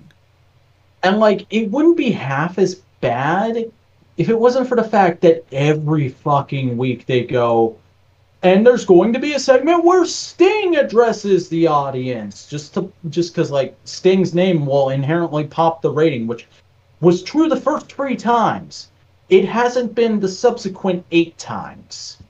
Yeah. Again, it it feels like Sting's back in the game and he wants to be back in the game and they're going like, yeah, yeah, yeah, we'll do a thing with you, Sting. Uh, we have this whole big thing. We'll do something. We'll do something, and they and it's it's a something. It is it what it has been. It's been three segments stretched over two months. Yeah. Like Uh, and you know, I just thought of very easy way they could have fixed the problem this week. Just follow this up before the main event. Ha- like you don't even have to have Sting fight Team Taz. Just have a segment where Sting catches up to the car and gets Darby out of the body bag, and hell, even make it a comedy bit. Just like Sting wakes up Darby and he's like, "Kid, are you all right?" And he's like, "Yeah, that was awesome. Can you do it to me now?" Like I would be fine if they did that. Yeah, yeah, yeah. Uh, I thought the segment was fine. It was cool. It's a little too, not enough too late, but I thought it was fine, and it did pick up the angle for me. The angle's not fixed. The angle's not perfect. It did pick it up. It went from a D to a C. I did like that Taz also struck a different tone. He wasn't just doing the same "ah, I'm angry, grumpy old man" that he's been doing for the last few promos. He was like, "Hey, "Sting, it's me, Powerhouse Hobbs. We're gonna drag your boy around. Isn't that fun?" Yeah. Like, Again- he was, he was like he was channeling Mr. Krabs. It wasn't the worst, but it was better than what we've been having. Indeed. Um, But then uh, Alex Marvez is uh, is earlier that day. Alex Marvez is on a golf course and comes up to Kenny Omega, who looks just spiffy in golf duds. I oh yes, very spiffy. Uh, and and he goes like, "Hi, Kenny. What the fuck are you doing playing golf when you have a big match tonight? Shouldn't you be like training or like Talking watching tag team other partner." matches guys have been in, or I don't know, talking to Kenta?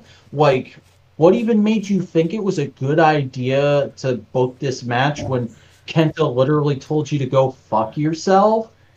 And and Kenny just blows him off. He, he hits a shot and then just proceeds to blow Marvez off. And it's just like, dude, look, you really think I'm gonna be huddled around a monitor watching old tapes with Don Callis today? You think I'm gonna I'm gonna go to the dungeon and train with Kenta?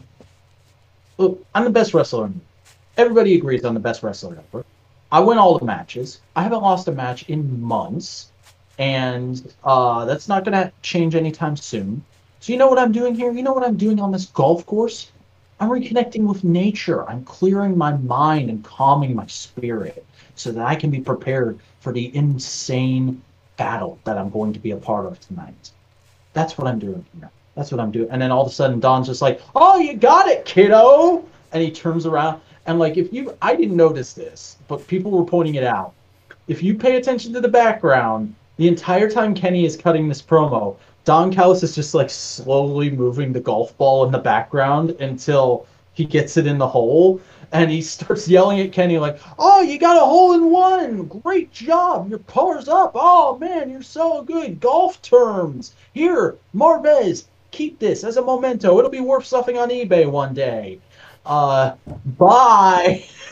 just like continuing to bu- bu- what's the word? Uh, pump up Kenny's ego. Oh yeah, goddamn, it's gonna be fucking hilarious when that whole thing blows apart in Kenny's face. Yeah. Oh man. But speaking of things blowing the fuck up, legit Leyla Hirsch versus Thunder. Whoa, whoa, Rosa.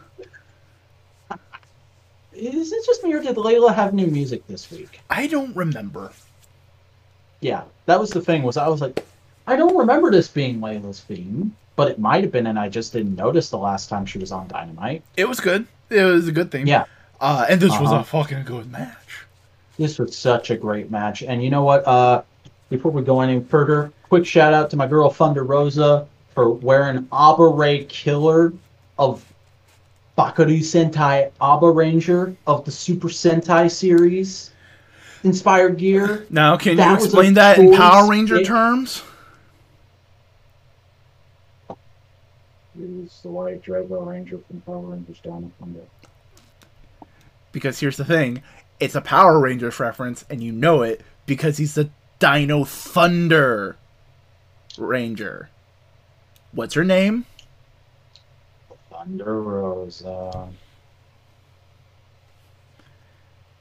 By the way, that's entirely a bit. I haven't even seen Abaranger. Oh, yeah, no. I mean, Dino Thunder is fucking great. I, I don't need. mm. Oh, yeah. It has one Like, of the. literally- It has genuinely one of the best American only villains. Dino Thunder is technically my first season. I watched, I saw bits and pieces of it on ABC Kids uh, when I was very young. The first season I actually like consciously watched and paid attention to was SPD. So I kind of consider them both my first season. And uh, like SPD is my favorite season. Dino Thunder is like my second favorite season. Occasionally Lightspeed will jump ahead of it in my mind. They go back and forth. But, like, no, Mesogog was probably one of the best American only villains. Oh no, Mesogog is fantastic, and you know, um, to tie into the gear Thunder Rosa was wearing, uh, though it did get muddled at times, the the Six Ranger arc in that season was really good. Oh yeah. Um but speaking of really good, this fucking match cuz goddamn you have a little tiny suplex machine uh, going for holds and everything, and you have Thunder Rosa, who's just a great striker, just going at each other, beating the shit out of each other. God damn. You know what I just thought of? Remember a few weeks ago when Leyla Hirsch made her Dynamite debut, and we were like, "Oh, Leyla Hirsch, she's got to be on Team Taz at some point. That's got to happen." Oh yeah, no, she just fits. Yeah. Now I want a storyline of after that happens, and like Dark Order's walking around, they got a female member. Team Taz is walking around, they got a female member. Chris Jericho all of a sudden is like, guys, why don't we have a female member in the inner circle? Weren't we the first faction in this company? What the hell's going on? We're slipping. We're slipping. Somebody find a woman. I mean, the elite have a woman. She's pregnant right now, but they have a woman. And then and then they like go and try to try to bribe Nyla Rose into joining, and she's just like, "Fuck off." Oh god, that'd be funny. Chris Jericho Yeah. and Nyla Rose in the intergender tag match against like John Silver and Anna Jay and uh, Mm. Powerhouse and uh, Leyla Hirsch. That'd be a fun. Oh. That'd be a fun triple threat. Man, Leyla Hirsch would probably be literally powerhouse half of powerhouse's size. Oh, dude, just imagine Leyla Hirsch trying to uh, suplex suplexing Nyla Rose. For some reason, I I now have the visual of Leyla Hirsch riding on Powerhouse's shoulders in my Jungle. Boy. yes, yes. No, no, no, no. This is a weird joke. Remember that? Have you you've seen the screenshot of the tall woman and the short woman from that one lesbian porn? Uh huh. That's just a Nyla Rose and Leyla Hirsch match of her just. You are tiny.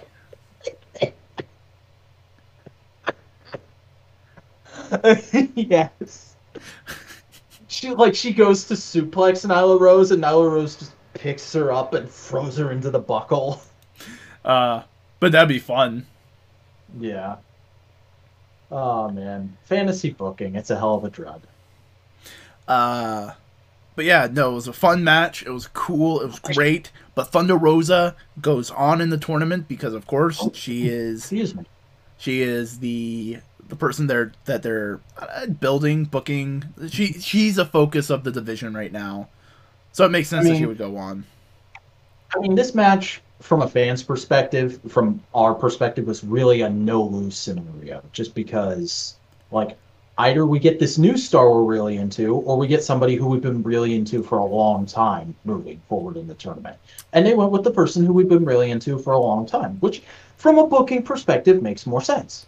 Oh yeah, especially because they may be booking towards uh, Britt Baker being uh, Britt Baker and her being in the semifinals on the American side, and kind of having a rematch, uh, not because of a feud, but because of internal logic, which would be fun. So I think just because she's the most popular person and she's been endorsed by several top AEW uh, people after she was announced, Maki Ito is definitely winning on the Japanese side. Who do you want more? Her versus Thunder Rosa or her versus Britt Baker? Here's the thing: Thunder Rosa would be a better match because Thunder Rosa could help uh, cover some of Maki Ito's failings. Because here's the thing: Maki Ito's still relatively new in wrestling. She's not the greatest. She's only been she's only been wrestling for like three years, right? three three or so years. But a lot of her character work for a good part of it was being shit on purpose. So she couldn't really practice real good grabs. What I'm saying. Uh, but Thunder Rosa would be able to help her hide some of the, the faults, make a better match. But goddamn, I want to see Britt Baker and Maki Ito have a shouting match where Maki Ito does that. I I am Japanese. I don't speak English. What the fuck you talking about? Yes. Um. Also, could you imagine Maki Ito comes to AEW, they give her a contract, and then Dustin Dustin Rhodes just adopts her as his shit daughter? it's like I will. I notice you have some issues in the ring. Let me train you, and she's just like, motherfucker. What? Fucking fuck, damn shit. Those are the only English words you know, aren't they? And Michael Nakazawa was just standing off to the side, like, yes, yes, just train her. Don't worry. She's actually really nice. She's just very insecure. Say uh, she's the cutest at least once a day, and you're good. Mm-hmm. Oh god, uh, just I cannot wait for when Maki Ito is in a in a full American stadium, and she is on the turnbuckle and just goes, "Who is the cutest?" And the whole American crowd goes, "Maki Ito." God damn, she's gonna fucking do great in America. Like it, like so like uh but we also get no wait, do you want to talk about the Japanese side of the tournament because it's a tiny thing? I don't actually I don't actually remember the brackets. But uh, um, uh, we got the Japanese side of the tournament announced as YouTube exclusive. And look, okay. On the one hand, I understand this. The matches aren't going to be quite up to TNT level quality in terms of like direct directing and just general aesthetic. Cra- like it'll probably at best we'll probably get stuff like the Nightmare Factory episodes, which isn't terrible. terrible. I like that aesthetic, but I can understand why they'd want to put it on YouTube instead of actually on TV. On the other hand, this tournament is supposed to be about pushing the women's stars really hard and actually committing to that division and yet it's still only getting one segment on Dynamite a week. Feels like a half measure. I understand why it is this way, but I'm just saying to somebody who doesn't understand that, it would feel like a half measure and like like a, a broken promise. I can see that, but we're also getting all four of the first initial women's divisions Japanese matches in one go, which is going to be fun. I mean, we're getting the next American side of the match next week on Dynamite. We're probably going to get the next two in the next next week on Dynamite. Yeah.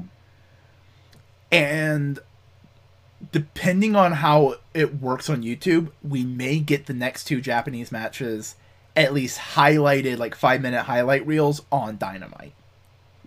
That's true. And we and may get that anyway on Dynamite we'll probably also get interview segments on uh, the on the YouTube. And here's the thing: they here's a, this isn't. Dude, Hikaru Shida flew to Japan. Could you imagine like the interview segments are just her going up to other Joshi's being like, "So why do you want my belt? Why, why are you trying to take my belt? Why are you being that rude? Why you want to fight me?" Way? And Maki just like, "Fuck you!" Because I am cuter than you. Oh man, Hikaru Shida's just like, shit. That's a good argument. Uh, but like, here's the other thing. It's all Japanese matches, and if we do get interview segments, it's going to be most comfortable for comfortable for them. It's going to be in Japanese. Oh my god, am I going to have to watch wrestling fans learn how to read subtitles? That'll be a fun experience but having it on YouTube means that they can be a little bit more loose with that format and be uh-huh. more Japanese sub be more subtitle based. That could be a possibility. Oh. Uh, and it, it, it, I agree. I would have loved to see him on Dynamite, but I can totally understand because remember, Dynamite now is live again with a crowd, crowd, mm-hmm. and you don't want to have a ten minute segment that you just show to the crowd for and it's like you don't do that to the live crowd. What what else do you do chris there sorry boingo. There are these things called dark matches that you typically do when you throw to something that's not going to excite the crowd that much. I'm and, and i'm saying from a logistical like there is reasons for anything. This does not feel malicious yeah.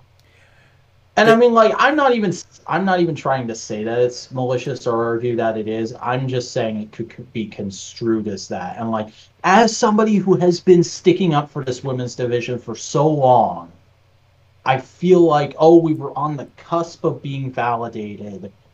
and now they're doing this, and we're just gonna get beaten down again. Like it's it's more me going, ah, shit, I'm gonna have to listen to people bitch about this than it is me going, ah, this is fucking stupid. But also, it's free on YouTube, and that'd be much more easily shared for the Joshis. Instead of saying, "Oh yeah, no, ti tune in on Dynamite at this time to see some dope women wrestlers," you can just go like, "No, you want to see some of the best women's wrestling? Fucking watch this." Agreed. Like, there's pros and, and cons, I'm... and Tony Khan and uh, Hikaru Shida and Kenny Omega and the booking staff at AEW probably weighed all of them, and they were like, "This might just be the best option." At least it's not a blank segment on Dark. You know what I mean? Yeah. They're not yeah. just throwing it into Dark. It is its own special premier AEW content, similar to the women's tag team tournament. I was gonna say something. You made me think of something, and I lost it. Uh, if you remember, we'll just bring it back up. But I, I think I'm in you. I oh, I'm go. Um, like, did you uh were are you aware that there's like a booking group text? It that's how they book is via group text, uh-huh. and it's going twenty four seven. Like Matt Jackson has said that like he'll be up at three a.m. just texting with Tony Khan or Cody or whoever is also in the chat at the time, and his wife will be like, "What the fuck are you doing? Go to sleep." We're doing wrestling. I'm doing a wrestle. No, you're not. You're trying to go to sleep. I mean, it it works with what because they can go back and check everything. Everything's recorded.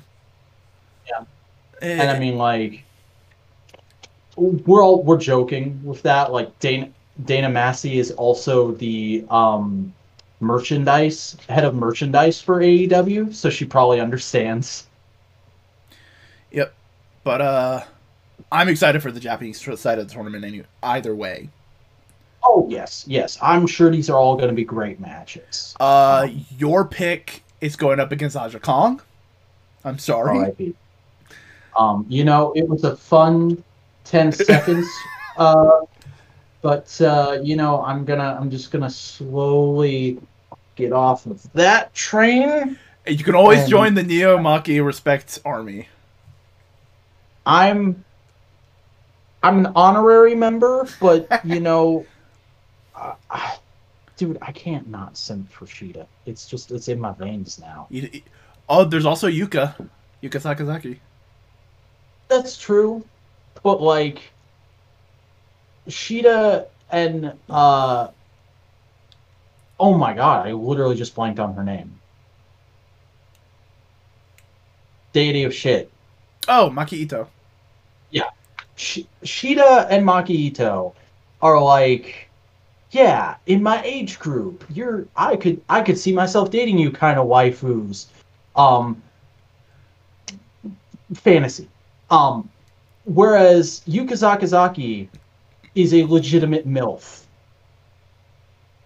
Like the magical girl kids, with the the genie pants. But she's like 40 years old and she has kids. She she is on Oscar's level. No. Yeah, you didn't know, dude. You're the one who told me this way back when she debuted for AEW.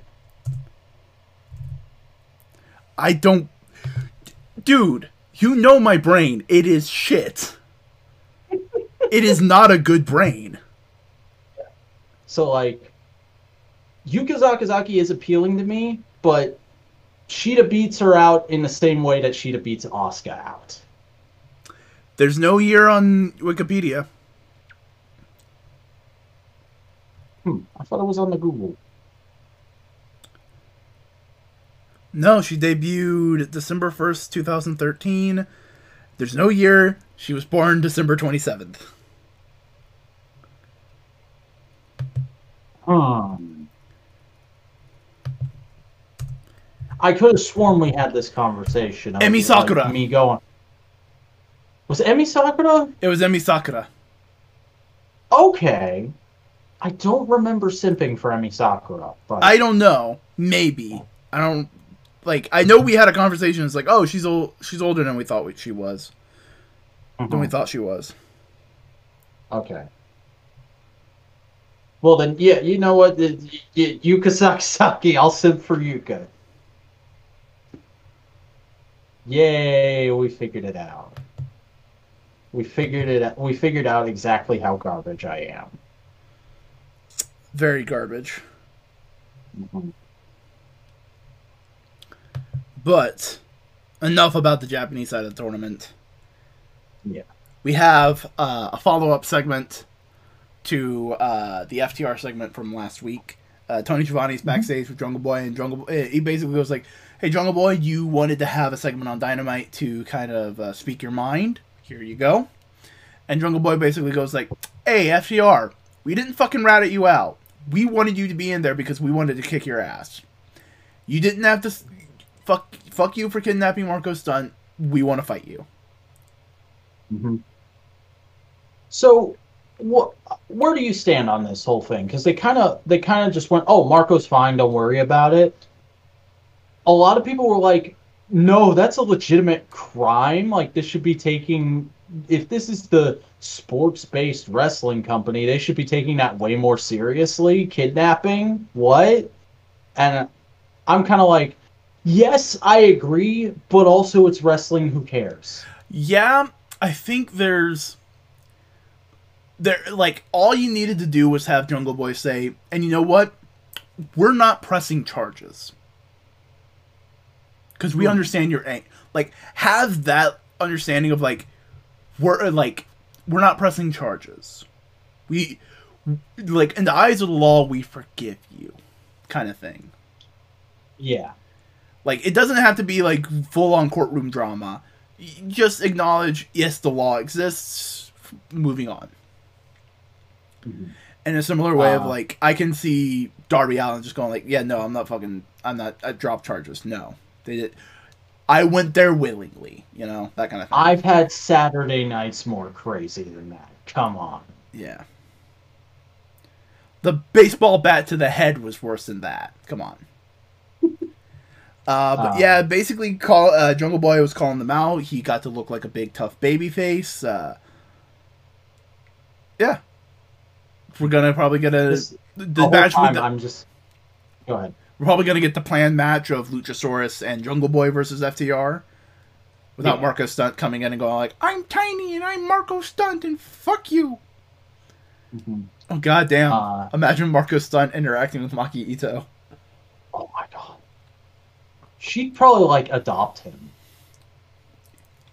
Like Uh. she's just she just walks out of the crowd during the match of F- F- FTR versus Jurassic Express, and and he's like shouting at Tully Blanchard, and then she just slowly walks into frame, and he's like, "Who are you?"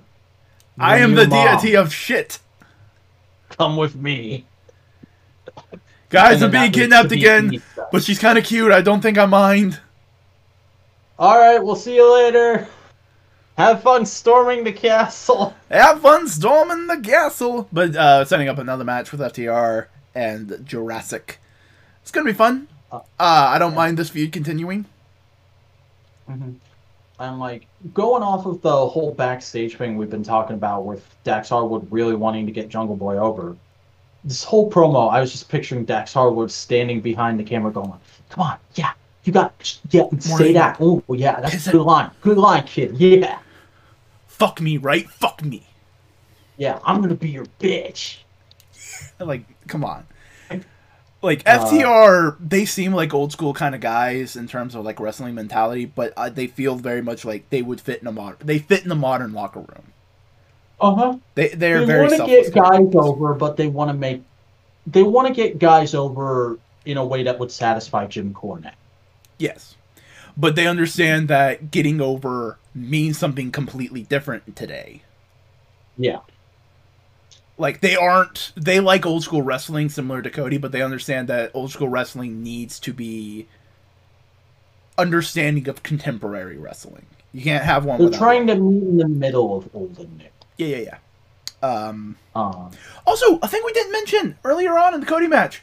They showed off Arn Anderson's son. oh yeah.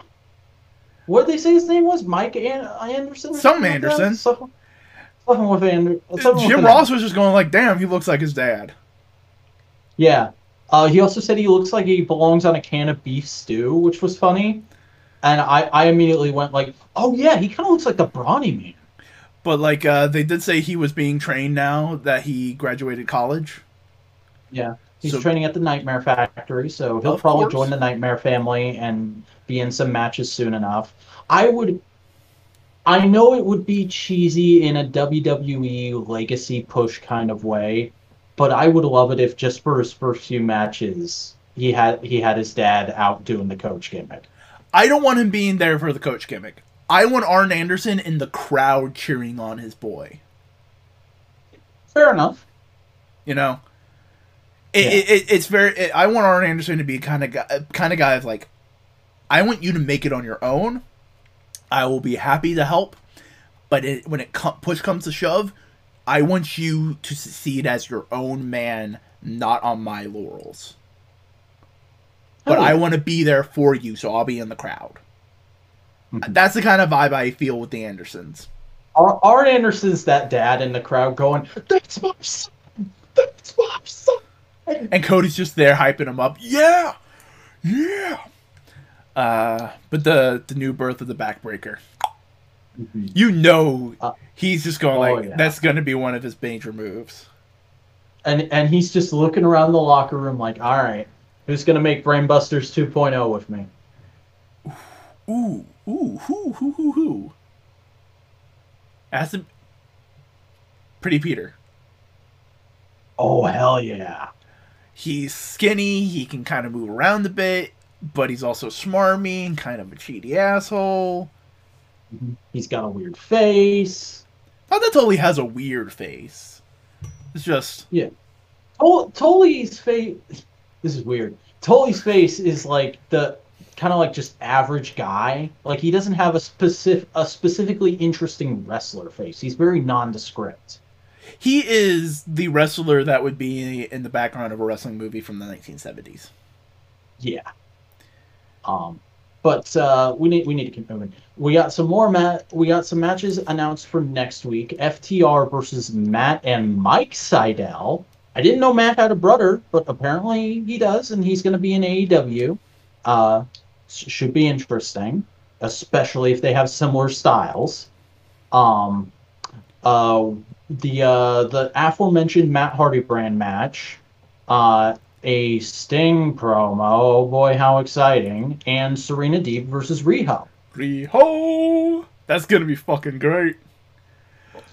Um, oh, just imagine soon. so many of the So bendy soon. shits. Because Serena Only Deeb is five yoga, more sleeps till Riho returns. and Riho is a spring. Yes. Like, a, oh, just some. Oh, I can just see the segment right now. Cover, bridge to break the cover. Cover, bridge to break the cover. Cover, bridge to break the cover. And it's just like a slinky. and I can't wait to just like shout about how great I thought the match was to everybody who always goes, Riho's way too tiny. She's 90 pounds. How could she be champion? Riho is great in the same way Marko Stunt is great because they're tiny. Riho. Ri, you, you know what? Riho is Kenny Omega's daughter, and she is my fucking sister. Okay, you do not disrespect my sister. Yes, that makes Kenny Omega my dad. Kenny Omega's all our dads. No, Don Callis is all our dads. Don Callis is all our creepy uncles. I thought that was Chris Jericho. Hey. Ah, but speaking of Kenny Omega, Don Callis, and the whatnot, we have a lights out unsanctioned match. So realistically, we shouldn't even talk about it. End of the show. But no. Yeah, goodbye. No, no, no, no. Oh, no, no, no, no, no. Uh, this was Kenny Omega and Kenta versus Jon Moxley and the Murder Hawk Lance Archer. Who boy, lights out, falls count anywhere, unsanctioned, all that kind of stuff. And I love that they actually let Kenta do his entrance. They actually gave him his New Japan entrance. That was really cool. I think it's part of like, hey, they what, like Kenta's we're doing a match. What's can you give us all the uh all the art assets for Kenta? Sweet. Mhm. It's good. Uh, Um, but goddamn, th- this fucking match.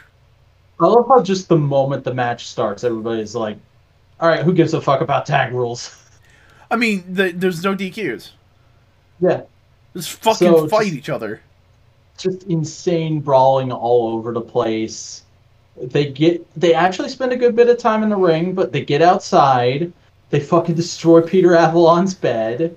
Um and there's uh they they fight back to the kitchen. Do, do you think that was pre-recorded? The kitchen fight?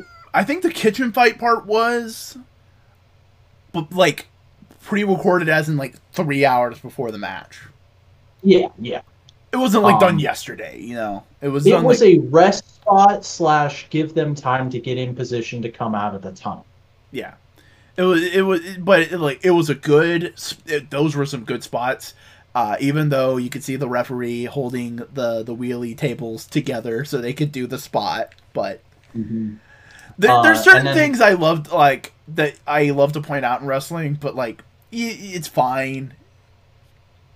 It, it's noticing the strings in an old '50s B movie. Like you, you learn to accept it. But then there's also uh, the thing that everybody was talking about of literal spuds, literal potatoes being thrown. Um, and I was like, yeah, that's great, but I kept expecting Mox to take a bite out of it. Like, there's that spot where he potatoes Kenny out of screen, and then he like throws the potato up and catches it in his hand and looks at the camera, and I'm like, take a bite out of it, take a bite out of it right now. That would be so perfect. And he just tosses it out of camera. It's probably because away. here's the thing: it's from a box of potatoes. It probably still had dirt on it. Yeah. But I'm like, it's Mox. He's big tough guy who doesn't care about anything. Of course he'd do that. Yeah, and you always spit it Um, out. Yeah. Uh, but no, like a lot of those moments were good. They just fucking destroyed like two refrigerators. Yeah. And it doesn't matter because it's all Tony Khan's money. Yeah. Uh, but then they come back out. They're fucking fighting around the ring. They do. They tease a table spot so fucking hard, and eventually, He's in and out. Has there ever been an announced table spot in AEW yet? no, no, yes, that they didn't haven't. They teased an announce table tonight, but they haven't done an announce table. They've done a timekeeper's table spot. Okay. Yeah. They've done a couple times Because, like, they got very close to that. And there's this hilarious visual of, like, all the old men standing behind Excalibur while he's going, like, uh, and he's trying to still call the match. Oh, it's fucking fantastic. Especially because you just see Jim Ross and like Tony Schiavone go like, "Nope, we've dealt with this too many times. Fuck this shit." And Don Callis is like, "What are they doing to my boy?"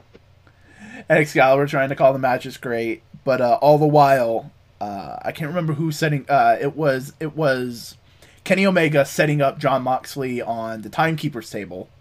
No, it was Lance Archer. No, yes, it was Kenny Omega. I don't know what. what. Somebody was setting up Mox on the timekeeper's table. And then Kenta gets loose from. Uh, uh, that's what it is. Kenny Omega was setting up uh, Omega, uh, uh, Jon Moxley on the Timekeeper's table. Lance Archer had Kenta in some kind of hold. Kenta got loose, ran, pew, jumped, double foot stomp onto fucking Jon Moxley on the table. Boom. And it's just like, god damn. And the table did that thing where it kind of breaks, but it stays in one piece and just tips over. And it just looks like, like, oh, you took all oh. of that. You took all of that. There was no give. Oh, man. Uh, and eventually they get back to the ring, uh, and there's some light fighting between everybody. And then Jake the Snake tries to get involved for like 10 seconds before the Good Brothers come out and just demolish him and then start beating up on Lance Archer. And Moxley gets his barbed wire bat for a split second, but then they beat him up. And then they do an assisted one winged angel on Lance Archer to win the match. yep. Oh, Crazy, crazy shit. but the people who are in the match for New Japan, neither of them officially won or lost. So New Japan's happy; they still get to go like, "Oh, who's gonna win?" kind of thing. But it builds up hype for that, so everybody's happy there. This was just a fun, big, goofy match, and apparently, New Japan World is going to replay it for Japanese audiences. Oh, that's awesome. Yeah, get Did you get. see the uh, the interview segment that went up on YouTube? Uh, from the uh, from New Japan Strong. No, it's uh, it's after the match, uh, and they're doing like a reporter press conference thing of the Good Brothers and Kenny and Don, and a reporter asked Kenny like, "Hey, amazing match, but don't you feel like that victory's a little tainted because the Good Brothers were involved? And what's with all this heat you got going on with the Bullet Club and all this?" And and Kenny's like, "What the fuck are you talking about?" And Don Callis is like, "Let's just let's clear the air real quick and just say like, uh, hey, brother Switchblade, Tama." Don't worry, guys. We love you. We love everybody. We're not trying to start beef with anybody. Hey, fans out there, we know you love the Bullet Club. You want this to be the Bullet Club. We're kind of doing our own thing, but it's also kind of the Bullet Club. Help out the real Bullet Club a little bit. Try and get them back into the top 40 on Pro Wrestling Tees. And uh, you know, let's just let's all be nice and let's let's all buy some merch. Everybody go buy some merch and uh, see you later. Goddamn. Goddamn. I can't wait when flight restrictions are gone and everything's kind of on a better on the upswing and Tama Tonga fucking busts in on AEW going like, "All right, where are you bitches at? Fuck all y'all. Fuck you. Fuck you. Fuck you I for enabling probably. them." I know they probably would want to make it a dynamite thing, but I just really want once the vaccine's available to everybody, just have just do like a normal BT segment with the Bucks where they're like talking to the Good Brothers or something, and then just all of a sudden Tama walks in and they're like, uh, and he's like, "The fuck you doing? Why are you wearing those shirts? The fuck's going on here?" Uh, it's what I thought. It's what I thought. You be in that ring on Wednesday. You, which one of us? All of you. Like, especially because I don't know if I don't know if you've ever seen him on BTE, but he had literally a free episode reoccurring segment where just like for a couple random episodes, he had this gimmick where he was like the big gossip in the Bullet Club in Japan. Mm. And like, th- there's literally this one segment where he's like, "Gotta get some gossip, boys. I gotta get some gossip for the boys." He's, "Oh hey, young bucks, what's going on with you and Kenny and Cody?" Because there was there was a thing with Kenny and Cody at the time. Um, and and that that devolves into a whole thing, and he's like, "Oh, that's great!" And then he immediately runs off and starts talking to another Bullet Club guy about it. Great. So like to take him from that goofy character to fucking pissed off dad would be great. Oh man. Oh man, triple threat, Young Bucks, Good Bros, Tama Tonga with evil. Or just straight up Gorillas of Destiny. Oh yeah, God. Mhm. So much, so much you can do. Oh, dude, Excalibur and Don Callis name dropped Suzuki Gun during the main event. Oh yeah, because they were going like, oh yeah, no, Lance Archer was a member of Suzuki Gun. So good. Oh yeah, like no, it's just full on. No, New Japan's a thing. We we're we're, we're gonna talk about it when it's relevant. Yeah. I mean, it was We kind of like Penta. We're gonna use him as much as we possibly can until they need him back in Japan. I mean, what else is Kenta gonna do? Go wrestle for NXT? Could you imagine if like they just start a system of like, all right, we put Kenta up against everybody that makes sense. We're gonna send him back to you. Can you send us uh Hiroshi Tani Hiroshi Tanahashi? No. How about Tama Tonga? Yeah, sure. And they just start trading guys. Oh yeah. Hey, uh, who in our roster would you like to see for a while? Can we get Luchasaurus? We haven't had a Luchas. We haven't had him. Um, Japan loves big white boys. Yeah, you can borrow Luchasaurus for a bit. Hey, do you want Jungle Boy and Marko? Yeah, no one. We haven't really had something like that in New Japan. Let's let's have all three of them. All right, fun. give us give us evil, and give us Tama, and Can we have Suzuki for one pay per view? Yes, one pay-per-view? One pay per view? Mhm. Yeah. Yeah, can we have him for also like can we do a couple like small interview segments? Nothing major huge, no big angles, but like to kind of set something up. Yeah, we can do that with Suzuki. Who you gonna have him fight? Orange Cassidy. Yes. Oh my Can we have uh, Jushin Thunder Liger? He's retired. Yeah, we just want him to manage somebody. we just want eh, we just want him to be like there because he's fun. We just want to put him in the crowd. Yeah, imagine just one day Jushin Thunder Liger's standing right next to uh fucking the gun club and he's just going like!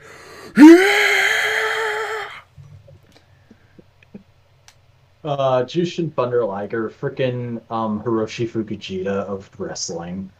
Oh man. Ah Okada though. What's the what's the guy who Eye Patch Wolf described as like a spider? Ospreay? No, with like the weird haircut, Oh yeah yeah and yeah. he tried to destroy Liger. Naito? Ah, that doesn't feel right. We'll figure it out later. Whoever he is, I want to see him in a program against Cody Rhodes.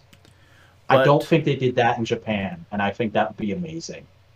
But uh, like do something with like Okada going like I fought everybody in New Japan. I don't have the belt right now. I I just want I'm going to go over to America because I know I'm better than everyone there. Mhm. Oh man. Okada versus MJF. Oh man. Or no, he just walks in and goes, "Yo, emo twink, I want your belt."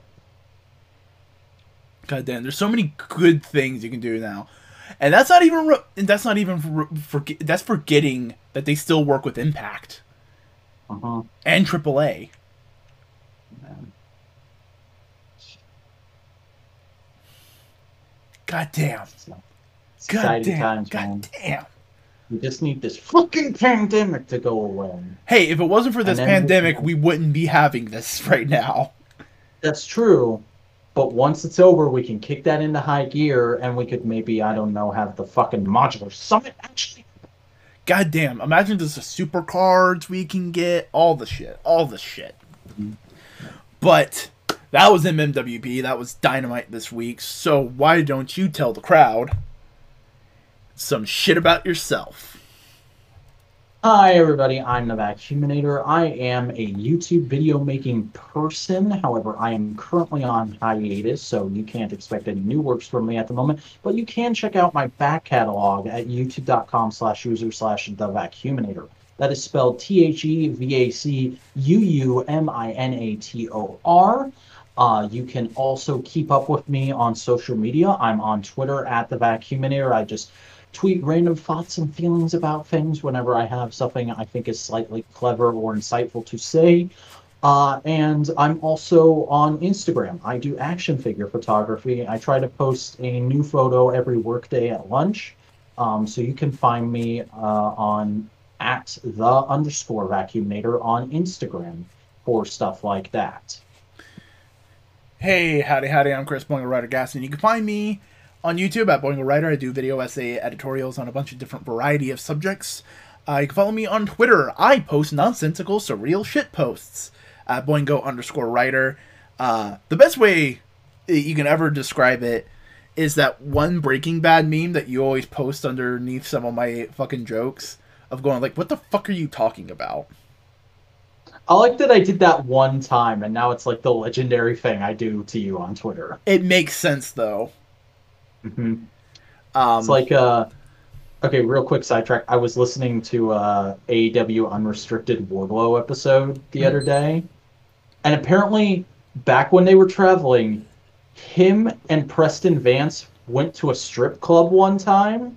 okay. And now that's like a legendary story in the locker room and like they're known as the guys who go to the strip club every week even though they only did it one time. Okay. Uh, but that's me on Twitter. If you want to follow me there, it's Boingo underscore writer. Same thing on Instagram, Boingo underscore writer. Uh, and as always, you can join my Discord server. Link to that is in the description. Hey, join. Talk to us about toys and wrestling and other things that we talk about. Yeah. Uh, as always, like, subscribe, uh, like this video, subscribe to Modular Media, and comment. Tell us what you thought about wrestling this week, what you'd want to see next week. Uh, and give us a comment on who would win Leyla Hirsch versus Nyla Rose. Big Swole. Big Swole would win that for no reason. Okay, cool. But I need to piss. You need to sleep. So till next week, bye bye. Uh, I went actually. I went to your camera by accident. Hold on.